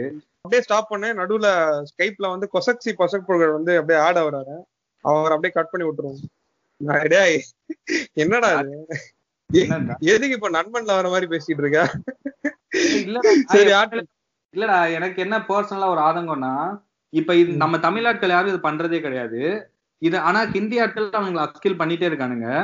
எப்பயுமே இந்த டுட்டோரியல்ஸ் இந்த லேர்னிங் மெட்டீரியல்ஸ்லாம் இங்கிலீஷ்ல வந்துட்டு இருந்துச்சு. கரெக்டா இப்போ நீ கம்ப்யூட்டர் கத்துக்கணும் இல்ல டெக்னாலஜி கத்துக்கணும்னா everything was in English ஆனா last six மந்த்ஸா it it has become a trend எல்லாமே ஹிந்தில மாறுது. இந்தியன் டெவலப்பர்ஸ் எல்லாம் ஹிந்தில பண்றானுங்க. என்ன ரீசன்னா தமிழ்நாட்டில் யாரும் உள்ள வர்றதில்ல கேரளாலயும் அப்படியேதான் சேம் தான். மோஸ்ட்லி ஹிந்தி தெரிஞ்சவங்க மட்டும் தான் இதுல இப்ப டெவலப் ஆகுறான். அப்படிங்கிறப்ப ஹிந்திலே பண்ணிடலாம்னு எல்லாம் ஹிந்தில மாத்திட்டு இருக்கானுங்க. இப்ப இந்த இது கண்டினியூ ஆச்சுன்னா டவுன் த லேன் ஒரு நாலு வருஷம் அஞ்சு வருஷத்துல ஹிந்தி தெரியாம உண்மையிலே நம்ம ஆட்களுக்கு வேலை கிடைக்காது. இப்ப சும்மா சொல்லிட்டு இருக்காங்க. அதே இந்த டைம்ல நம்மளும் பிக்கப் பண்ணி நம்ம ஆட்களும் ஸ்கில் எல்லாம் வெளியே டெவலப் ஏன்னா உண்மையிலே நம்ம ஆட்களுக்கு அறிவு இருக்குடா. ஆனா யூஸ் பண்ண மாட்டேங்கிறாங்க. அந்த முட்டா பசங்களுக்கு அறிவே கிடையாது. ஆனா ஷோ ஆஃப் பண்ணி எப்படியோ எப்படியோ வந்துடுறானுங்க. அது அந்த டிஃபரன்ஸ் சொல்லிட்டு இருக்கேன். சோ இதுல வந்து ஆஹ், நம்ம ஆட்கள் இப்ப அதை பிக்கப் பண்ணி ஒழுங்கா சீரியஸா போலனா ரொம்ப கஷ்டம். அதுக்கப்புறம். அதாவது இந்த கோடிங் எக்ஸ்பர்ட்ஸ்ங்கிறது ரொம்ப மினிமல் தான். ஏன் அப்படின்னா இந்த மாதிரி என்ன சொல்றது ஒரு தேடி கண்டுபிடிச்சு படிக்கிறவங்க நிறைய பேர் கிடையாது. அப்படியே. இருக்கிறத அரைச்சமாவே அரைச்சிட்டு அப்படியே உட்காந்துடுறாங்க ஆமா ஆமா. அதுதான் அப்படி சுத்தி வச்சு சொல்லியிருக்கேன். கரெக்டா கரெக்ட் அவர் எவ்வளவு தெளிவா பேசினாரு? இல்ல இல்ல. சும்மா சும்மா ஃபண்டு தான். நம்ம தான். ஓகே ஓகே இப்போ அடுத்து மித்து வந்து இந்த அளவுக்கு தான் எனக்கு தெரிஞ்ச மிட்ஸ் எல்லாம் இருக்கு. ஆனா நான் வந்து இதை வந்து கேட்டுட்டேன். நெக்ஸ்ட் வந்து சில கேள்விகள்லாம் இருக்கு. ஓகே காய்ஸ் இந்த எபிசோட் இதோட முடியுது. இந்த எபிசோடில் சில மிட்ஸ் ஐடியை பற்றி சில மிட்ஸ் எல்லாம் நம்ம வந்து டிஸ்கஸ் பண்ணியிருக்கோம். அண்ட் இதோட கண்டினியூஷன் எபிசோடாக சில கொஸ்டின் அண்ட் ஆன்சர் செஷன்ஸாக வந்து நெக்ஸ்ட் எபிசோடாக நான் ரிலீஸ் பண்ண போகிறேன் அதையும் கேளுங்க. தேங்க்ஸ்